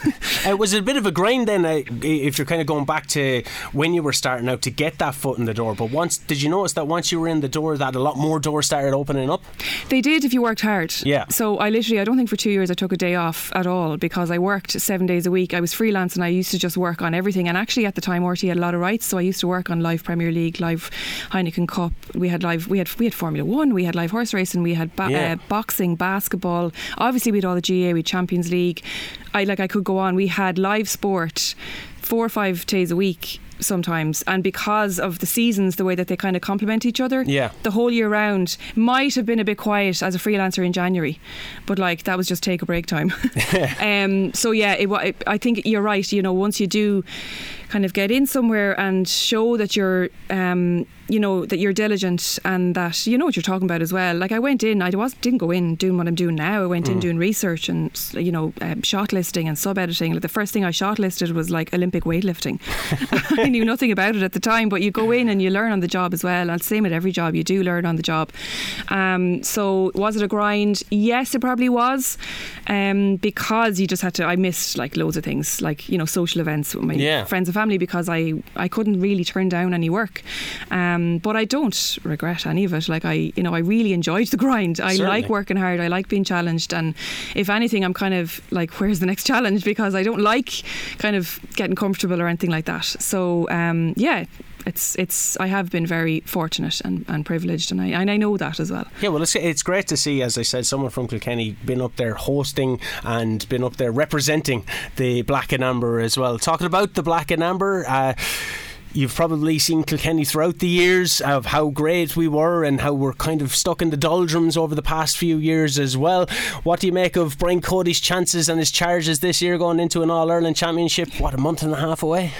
I think the the hurling particularly has never really been more interesting because I think um, Kilkenny will never really go anywhere. Mm. As in, they're not going away, is what I'm saying. um, I wouldn't be worried by. I heard you talking about the the results uh, recently, you know, against Tipperary or whatever. But I wouldn't be that worried uh, this time of the year about Kilkenny at all. And I think even the small, even the small thing like uh, Henry going up to Galway, it Yeah. just lights a bit of a fire under everything again, and it gives. It's not just about Galway getting Henry and getting. Um, I don't know. Do they do they do they do they have it in their head as some sort of a an ace in their pack? But actually, I think it'll fuel loads of the other teams to up their game and see what they can do against um, a Galway Henry Shefflin team. Um, and it's the same for Camogie. Like I think Camogie has has really put itself, the Kilkenny Camogie team and the intermediates as well, like have really put themselves on the map in the last few years, and they have turned. They have they have provided us with some of the best matches, um, particularly against Cork in the last few years. Um, I think they have been a joy to watch, and they are not gone anywhere either. Yeah, they came I away know with a Galway. victory today. Yeah, they did. Yeah, and like that was probably a hard place to go. And I don't like to hear venues getting changed and throw-in times getting changed for players. I know it's great to go to Cusack Park, but um, you know those are the kind of little little percentages that you need, and that maybe that's why they were you know maybe not fully at the races today. But I heard Aoife Murray talking about it during the week. Like if you are looking online, you're trying to figure out where your game is at, what time you need to eat your dinner at, what time you need to get on the bus at, or whatever. These are the small little sports psychology things that actually do feed into your games and feed into your matches. And if you can't find the fixture and where the game is on, or if the game gets changed to a different uh, stadium, you Or know, the on the day, the minors, they or in the case of the off, minors going yeah. back down and the game being called off. So I do think we have a bit more to go in terms of just organising our fixtures and organising our um, administration of, of Camogie. Probably, you know, we probably do have a bit more to do there. But I do think it has improved, and I think that the sport and what we're seeing, like the hurling that we're seeing from the women, has gone up in the last decade. Like, I mean, I would be terrified to take to any pitch. Absolutely terrified. Do you think the issues that uh, you mentioned there would be sorted by the proposed amalgamation that has been going touted for the LGFA, the Camogie Association, and the GAA? I would be absolutely for that. And Yeah. I think one of the big problems is the fact that, you know, particularly for if you look at like ladies football, um, there there's always this thing of we have to get the pitch off the men. We have to try and get Mm. a pitch and we have to try and get access to the main pitches or whatever. And that goes that actually filters right down. Um, and I think I coach under sevens now, uh, Camogie, in in the club that I'm involved with in Dublin St Jude's, and I see it already where you know pitches are at a premium this time of the year, particularly like we've you know one big huge Astro and we have the academy out there and whatever.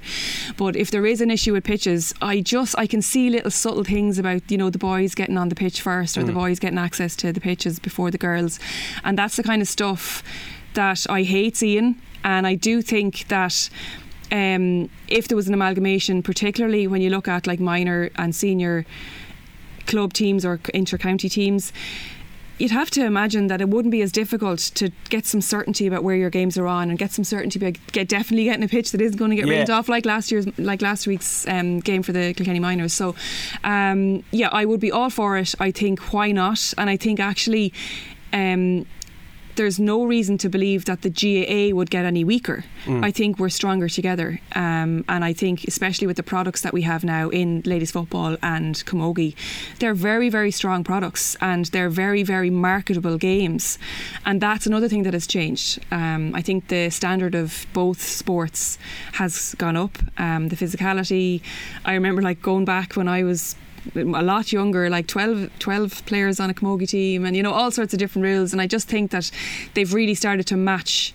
Um, you know, hurling and football and the physicality around it, and obviously women are not the same as men in terms of their physical makeup or whatever. But I do think that they serve up fantastic matches and really exciting sport. That's what that's at the core of it, isn't it? Like you know, if you're going to have a Gaelic Games sport being played at the weekend, why not be a Gaelic Games organisation? Yeah, and we'll continue to broadcast all the live games as we get them. I'll give you the intermediate results once we get them messaged into us here. But Ivan, thanks so much for taking the time of day. As you said, a busy schedule, and you'll be busy come the 18th of March. It is the Cois Nore 5k run. You, as an ambassador, will be there with Jackie Tyrrell. I think you could beat Jackie in a 5k. Maybe at the best of my fitness. but I have a seven week outside, seven week old outside who is really curtailing that right now.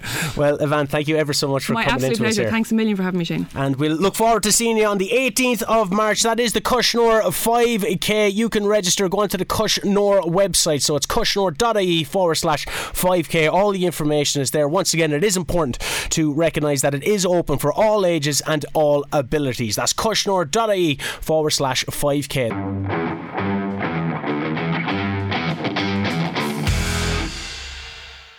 Cricket Leinster Midlands Development Officer Bernard O'Mara also stopped by KCLR.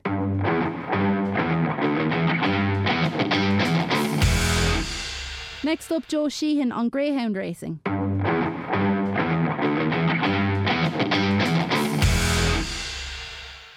Well, these are very, very exciting times in the greyhound world indeed, and we have new sponsors tonight in Shelbourne Park for this year's 2022 Bresbet Easter Cup over the 550. A whopping prize fund of over 45,000 euro. It's crazy prize money. It's really great to see this on offer, and great to see new sponsors coming in in their droves into the greyhound racing world. So, really great to see. And we have a very, very strong local hand tonight in this year's Easter Cup. As I said, the second round happens tonight in the first heat in Shelbourne Park tonight. Priceless Jet, the local ground trained by Paul Hennessy, who, of course, is a fantastic greyhound trainer but also a fantastic horse trainer, having won in the Cheltenham Festival last year with Heaven Help Us. And I'm sure that Paul Hennessy will really, really fancy the chances of his Priceless Jet tonight. From the stripes of Trap 6 in the first heat, he was a Corn Cuchulainn champion last year, and he's a really, really experienced greyhound and should navigate his way. It's a very, very tough heat. However, with Susie Sapphire in Trap 5, she of course won the Derby last year and the Oak. She's a phenomenal bitch. So it's not he's not going to have it all his own way, but it should be very, very exciting heat. In the second heat, we've very strong local interest in this one as well in the form of Stories Pee Wee in Trap 1, owned of course by Gavin O'Mahony, a local sponsor in our local Kilkenny track and trained by the Conahy man, Murt Leahy and his team. Of course, Stories Pee Wee won last week in 29.83, very, very impressive, ran on so, so well to win, has the red jacket of Trap 1 tonight and should have a big chance for Gavin O'Mahony and the Leahy team. So best of luck to all of them. And also on the same heat from the stripes of Trap 6 Beach Avenue for local trainer Paul Hennessy, another one of his runners. Beach Avenue was a very, very impressive winner last week, coming from the clouds to win he'll be doing his best work late and finishing very strongly at the latter stages of the race. He, of course, ran up this competition, finishing second last year. So, can he go one better this year? I think he definitely has a big chance. And considering the form he's in at the moment, Beach Avenue is running as well as ever. So, best of luck to them in the third heat. Paul Hennessy has another runner running from the white jacket of Trap 3, Barefoot Supremo, for the Murphy family. And, of course, trained by Paul Hennessy, ran very well last week coming second, only beaten a length by Stories PB another local ground running tonight, as we said, and Barefoot Supremo certainly has a good chance from Trap Tree tonight. So, as we said, a very, very strong local hand. It's a very, very impressive 2022 Bresbet Easter Cup. So, best of luck to all our local competitors. Elsewhere at home, in Kilkenny Greyhound Stadium, there's cracking, cracking action going on here at the moment, and really, really tremendous to see great greyhounds on display last night. And the likes of Dolores Ruth, well, she's a lady who has won almost everything there is to win in greyhound racing. She's a fantastic trainer, and she was in Kilkenny last night with her two runners who all qualified for next week's semi-finals of the Frightful Flash Kennels novice unraced sweep. And of course, Kilkenny Greyhound Stadium is known for producing some very, very impressive pups over the years, and we saw some of them on display last night. So the first of last night's heats was won by Rahi Vera Jet very, very impressively for Jared and Jason White in a time of 29.32, finishing very, very strongly. Bogger Shamrock and Ballymacrosie taking the second and, third honours there, and those three progressed to next week's semi finals.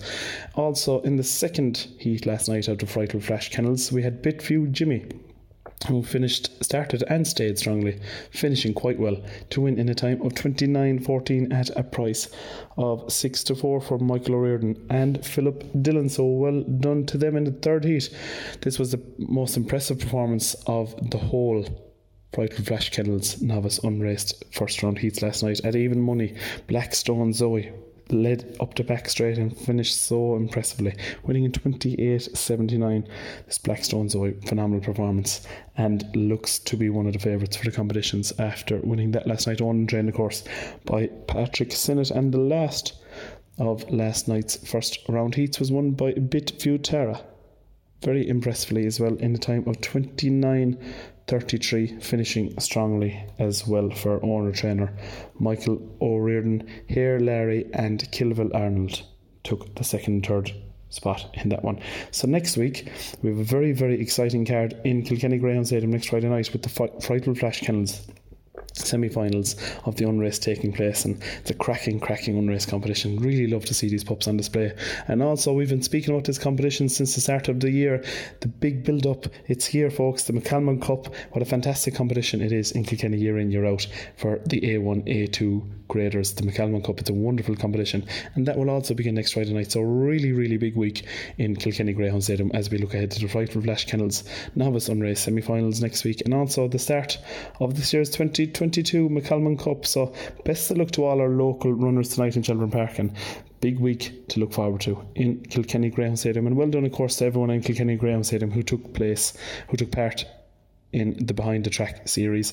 The documentary was filmed in Kilkenny Greyhound Stadium and interviewed local workers at Kilkenny Greyhound Stadium, particularly Tom Kinane, the track manager there, and well done. They all did so, so well. And you can see this Behind the Track series on the Greyhounds, Irish Greyhounds Sunrise to Sunset, various social media channels. You have YouTube, Twitter, Facebook, all these social media, Irish Greyhounds Sunrise to Sunset, where you can see the most recent episode of Kilkenny Greyhound Stadium. So well done to all involved there. And best of luck to our local runners tonight in HQ Shelbourne Park as they vie for their part of the 45,000 euro prize money on offer. Best of luck to all.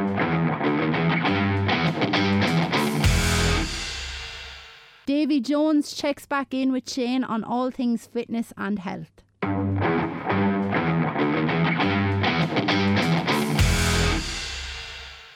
Welcome back to Scoreline with myself, Shane O'Keefe. It's just coming up to 22 5. We have lots more still to come on the show. We'll be talking camogie, cricket, and we'll have a bit of a Cheltenham preview to look forward to. But now, as we do generally every Sunday, I am delighted to be joined on the line by Davy Jones from Davy Jones Fitness, one of Ireland's strongest men. Davy, how are you doing, sir?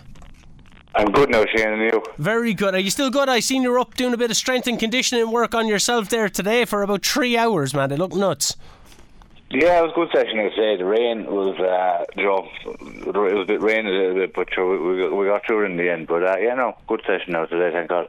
And if anyone has been listening over the past while or following along the blog on scoreline.ie, I've partaken in a 10 week personal training course with Davy as well. We're on week eight now, Davy, and I can say that I'm starting to notice some differences anyway. Generally, would it be around two months in when people start noticing some aesthetic differences? Uh, a lot more than maybe some of the glamour muscles like your biceps or your traps, you kind of start noticing a bit within your torso and stuff. Would it be around two months that people would uh, expect to be getting these results that they've been wishing for on the start of their journey? Yeah, exactly. Um, I suppose a lot of people see a lot of results, um, like you're saying, towards the end of the 10 weeks, and then usually um, more times than often that people um, go again with another lot of 10 weeks. But uh, I suppose a lot of people, other people who are looking to lose weight, um, would see a, a, a, good lot of weight loss in the first three, four weeks, and your session was more kind of just dropping body fat and starting to build muscle. While that's kind of a a longer, harder road, really. Um, so, yeah, you're, you're starting to see big changes in your body now, and that's that's brilliant now. And why is it that uh, people that maybe have a bit more body fat notice these changes a lot quicker than someone that might have a bit less? I know that there might be more to lose, but what is it that they're able to lose it a lot faster than someone that may be coming in a bit fitter than the other person? Um, I suppose, yeah, that term um, more to lose is kind of it kind of explains a little bit in the sense of when someone has a, little bit heavier, we'll say they have, might have a lot of water retention and you know bloating and stuff like that, and they're, trying to lose. So um, what we do is obviously change their diet straight away, train their exercise regime, and the body goes from one extreme to the other. And the human body um, doesn't get to being overweight by itself. Like the reason why people are overweight is because we obviously are eating, eating the wrong things and eating too much of, of uh, the wrong things and then not not being active enough. And then once we change it, the body will respond rapidly and respond in the right way of, of losing weight and getting fitter and stronger. And people that are coming in, then, uh, say, from being quite big, if they're coming into a personal training session and things like that, and you do your assessment as you do before you start anything, you'll get a rundown of everything that you might be doing well or not doing great at. But would they be expecting a huge calorie deficit, or is it something that you would stay clear from? Because a lot of crash dieters would go into a massive calorie deficit, and then we've exposed the virtues of fueling your body. But someone that's trying to lose a lot of weight quickly, would you be putting them on a massive calorie deficit, or would you be looking to something a bit more maintainable? Yeah, something that's going to be maintainable, basically. Saying uh, people who who go on kind of say, like you said, a crash diet and then do a, a mad exercise regime, and two of those things don't work together. They don't work individually either, but definitely don't work together in the sense of if you're going to burning out all these calories and then not giving yourself enough food to do that, you're just going to run yourself into the ground, literally, and you won't be able to get the results you want to get. And a lot of people go down that road, unfortunately, and you know they just don't they don't go get the help they need and they end up um, you know basically stopping because they just don't have the energy to do it and they're they're sick and tired of not getting the results they want to get. Now, you're speaking of energy. I've noticed that the intensity of the workouts coming as we come up to the end of the 10 week program has indeed increased. Uh, not so much in, in, the sense that uh, a lot of the exercises mightn't be as manageable as they previously were, but the, the intensity has increased, and you can tell that it's a very result driven business in a, in a sense that you want what's best for your clients. But, you know, plates are getting a bit more stacked onto bars and stuff like that as I, I might might get stronger or someone else might get stronger. Is that what's to be expected now coming up for the last two weeks that the intensity is going to increase even again? Exactly. Yeah, we just we wanted to increase every week. You know, from week one to week two to week nine to week ten, it, it just it has to increase um, every week, and that's what our body needs is a little bit more extra stimulus every week, and um, that's how our bodies respond. Like you know, if you do the same workout week in week out with the same intensity, it's just not going to give you a whole lot. So, yeah, you're, you're going well there now. You're getting stronger and fitter. So. You're well, you're well able for the hard workout, so we're, we're pushing hard. Yeah, you don't see me crying in the bathroom after. It's just going, oh no, no, I'm only joking. Not anymore, no. I, I, honestly, it's a, it's been a, an eye-opening experience because, uh, say, people that might have a bit of a gym background and you might be going in doing the same thing every week and not getting the type of results that you want, changing it up and doing little small things to your workout really proves beneficial. You're almost shocking the muscles because they're they're used to something. I was going to the gym beforehand maybe six times a week. That's been cut down to three times a week with yourself. But it seems like I'm have a lot more energy and I'm getting better results because the workout is changing all the time. It's not the same routine. Exactly, yeah. Like we kind of um, talked about before, as you were going into your weight sessions before, where you were fatigued, you were running beforehand, and I suppose like when like for anyone to do that after their their, their cardio session is, you know, it's just not going to be the same kind of effort into it. You can't put the same effort into it. So now, like you're you're going in and you're doing really good strong session on the weights, and you're getting you're feeling the benefit, you're getting the benefit from it, and yeah, the intensity as you see yourself when when you do weights properly properly, it's as good as any cardio workout. Do you know what I mean? If not better for, for your heart. And uh, yeah, it's going really, really well for you now. Uh, form is king, as we've been saying uh, the past while. The atmosphere over there is is always a good crack. It's always a good laugh over there. And um, people that might be we've spoken about before, apprehensive, thinking it's a big strong man weightlifting gym, will be in for a shock when they go over there. Is that something that you're trying to bring with uh, your personal trainers that you have working over there? Because generally you'll work with maybe with yourself, and then you could work with Vinny and work with Lee and work with Catherine, and everyone's singing off the same hymn sheet. But are you trying to pass down that you need to create this good, wholesome atmosphere over there to make sure that clients are still coming in and out? Yeah, it just results are driven off a good atmosphere in in any aspect of fitness or sport or whatever it be. Like you know, and everyone that steps into that gym, I want I want them to feel like they're they're getting better every time, and you know, and, and don't get me wrong, it's it's hard. Like sessions are hard for anyone. You know, I find them hard. Everyone finds them hard, and it's a bit easier. It's a lot easier when you're having a bit of fun too. Do you know what I mean? So you know, it can't be all um, you know, strict training and strict diet, and you know, we have to have a bit of fun, and that's what makes the training a lot better. I find you know, have a bit of crack with each other, and you know, at the same time still pushing hard, but that's what makes it kind of make it kind of you know, fun to do, and it's gonna you're gonna keep coming back for more basically. I noticed in January you had a, a great offer running. Um, that was obviously a January offer. On Valentine's Day, you had an amazing offer running. Uh, you and your partner could go in for a severely reduced price. Is anybody going to be expecting to see any offers for Paddy's Day or anything like that coming up, or should they just stay tuned to the Instagram and Facebook? Yeah, definitely. We'll have a, an offer now on Paddy's Day, um, and like you said, stay stay tuned into the social medias, and they'll be up on that, and we'll put up maybe a few days before Paddy's weekend, and uh, yeah, they'll be able to avail them offers then.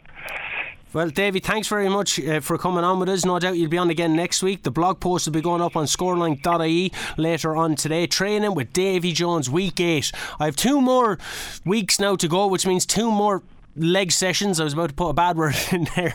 But two more leg sessions to come up. What can I be expecting now in the final two weeks? Uh, yeah, we're going to push even harder now, Shane, and it's nothing that you can't do. You know what I mean? It's going to be it's going to be just the next level up. Like I said, each week is just the next level up, and you're just going to keep on improving, and that's the way we're going to go. And having someone there to drive you on, it just makes all the difference. Davy, absolute pleasure. I'll be seeing you again. I think Tuesday now is when we agree to get me in there for more workouts. But thanks very much for coming on the air. Enjoy the rest of your Sunday, sir, and get in that ice bath that you have as well.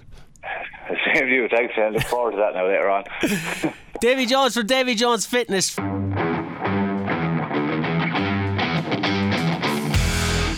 And finally, Martin Walsh on all things Cheltenham.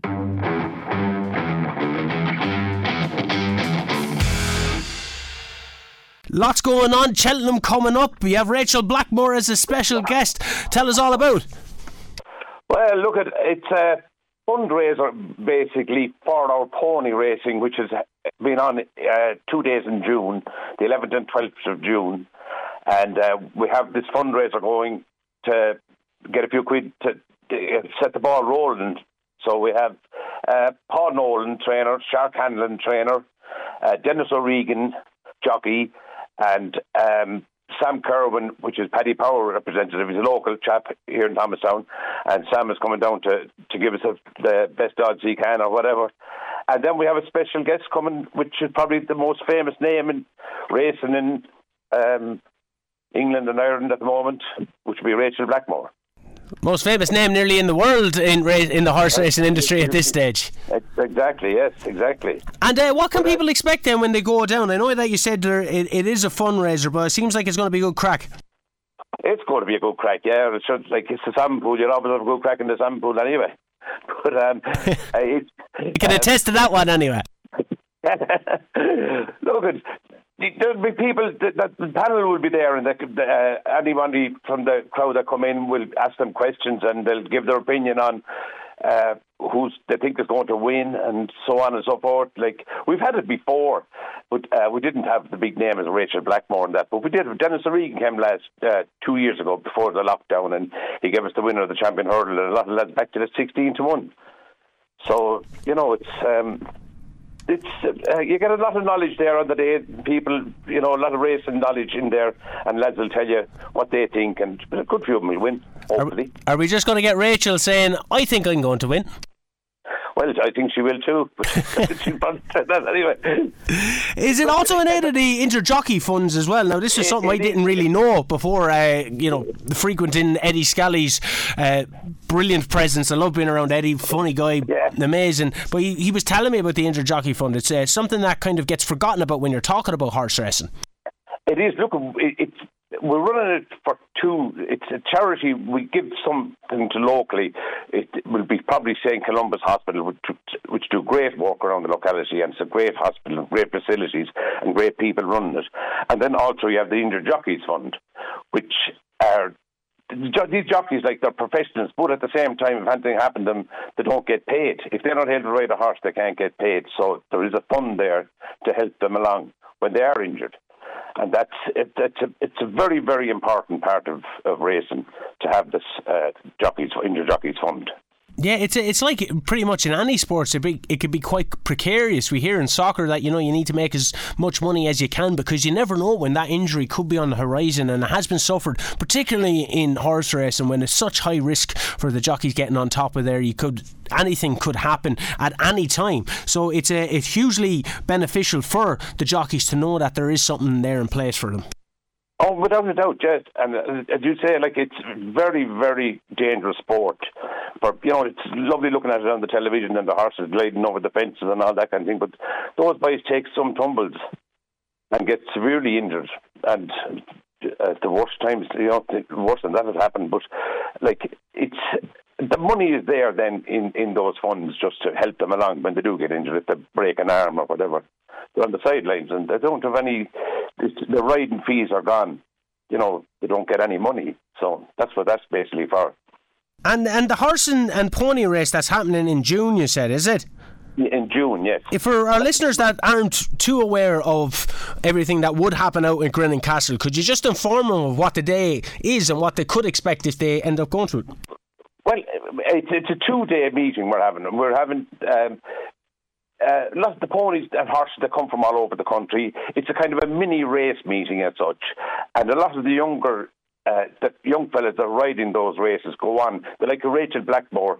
That's why she's supporting this. That she started off in pony racing around the fields of Ireland, and um, on the Saturday night, then we have a barbecue and we have a band playing. The Kilkennys, our local band, they're playing on the Saturday night in the field, and it's kind of a festival atmosphere, you know, and um, something there for everybody.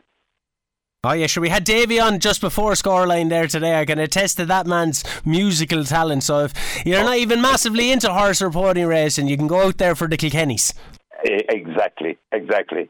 But as I said, like you know, it's and we're not forgetting the the local charities that we, we support here. And all this is voluntary. The people that run it are uh, volunteers. I just, you know, enjoy doing stuff for, especially sporting things. You know, for for local charities or whatever. Like you know, it's it's not all win-win, but I mean, somebody has to do the work, and it, it, there is a lot of work goes into all these things, and it's it's fantastic on the day when you see it being supported. You know, so that's why we we would love as many people as possible to come out and support these things. And you mentioned you the know, local charities there. Now, who who else would be involved, or who else could be of benefit from it? Well, we haven't really decided yet, but um, we have spoken to St Columba's and we will be doing something for them. You know, there is an Alzheimer's ward there, and they just need a bit. Of, they're not getting a lot of funding from the HSE to do little things outside. They have a garden, and there's railings needed in it, and all that kind of stuff. You know, so we'd like to help with some of those things. Yeah, so it sounds like it's going to be right crack anyway, and good and good fun. Have it's been going on for quite a few years anyway. Um, obviously curtailed by COVID, but you know what what was the atmosphere like in the past few years? Are you hoping that oh, coming coming back now, you're you're going to come back with a bang? Going to come back with a bang, yes, exactly. Like it's it's probably a sport that people don't know a whole lot about the pony racing. It's you know, as I said, there's so many sports going on during the summers in Ireland with hurling and soccer and football and all that kind of stuff. But like this is getting bigger and bigger because racing itself is on the up again. You know, so like it's it's just one of those things that um, it wouldn't be big in the area, but I can remember back. I, I have a date on it. How I can remember is Sassafras beat Nijinsky in the Prix de l'Arc de Triomphe because my father had the television outside on the lawn of the house and pony racing was going on in the field, and that was 1970. So I'm around a good while. well, uh, but it all kind of kicking off then all the festivities are kind of going to get into its precursor with the preview show the Cheltenham preview show Saturday March 5th at 8 o'clock yeah at 8 o'clock that's the big night to start off with and as I said that's we need to get funds together to, to get things rolling first. So we have this Cheltenham preview night, and uh, like the, the guys that come, with, and they mentioned there, Paul Nolan and Shark and Denis O'Reek and, and Sam Kerwin, Rachel Blackmore, they're coming there just to lend their support to it and talk to it. And it's uh, it's all a voluntary thing, you know, so it and, should be a very good night. And is it rock up on the night now, or is there tickets in advance, Martin? There is tickets. No, the tickets we're selling tickets for. We would probably have to limit you know, a crowd because they are in demand. So we don't, we know we want to have it comfortable for people. Though. You know, some pool is big enough, but it's not that big. You know what I mean? so, Martin, it's been an absolute pleasure speaking to you. It's, Sorry? it's been a pleasure speaking to you here uh, because I'll admit I'm one of them lads that get lost in the fur of GAA and soccer and rugby as well and just hearing about these things that are going on around our counties in Carlow and in Kilkenny stuff that you mightn't have heard about before but it's always a new day to learn something new and it sounds like it's going to be absolutely great crack and if Geddy Scally is going to be there I can assure you it'll be eh, great eh, crack oh, oh, oh, I forgot to mention eh, Eddie he's going to do the MC on the night I heard he's going to do a bit of karaoke as well. Well, that'll be later on after the session, like, you know. Martin, an absolute pleasure anyway. Thanks very much for taking the time to talk to us, and no doubt we might be seeing you out in the salmon pool ourselves. Please God. Thank you very much. Thank you very much. That is Martin Walsh talking about the Cheltenham preview. That's happening Saturday, March 5th at 8 o'clock. That's only next week, ladies and gentlemen. Out in the salmon pool, all in aid of the Grennan Castle horse and pony race and in aid of the Injured Jockey Funds and in aid of some local charities. So, great cause there with special guests Rachel Blackmore, Shark Hanlon, Denis O'Regan, and lots, lots more.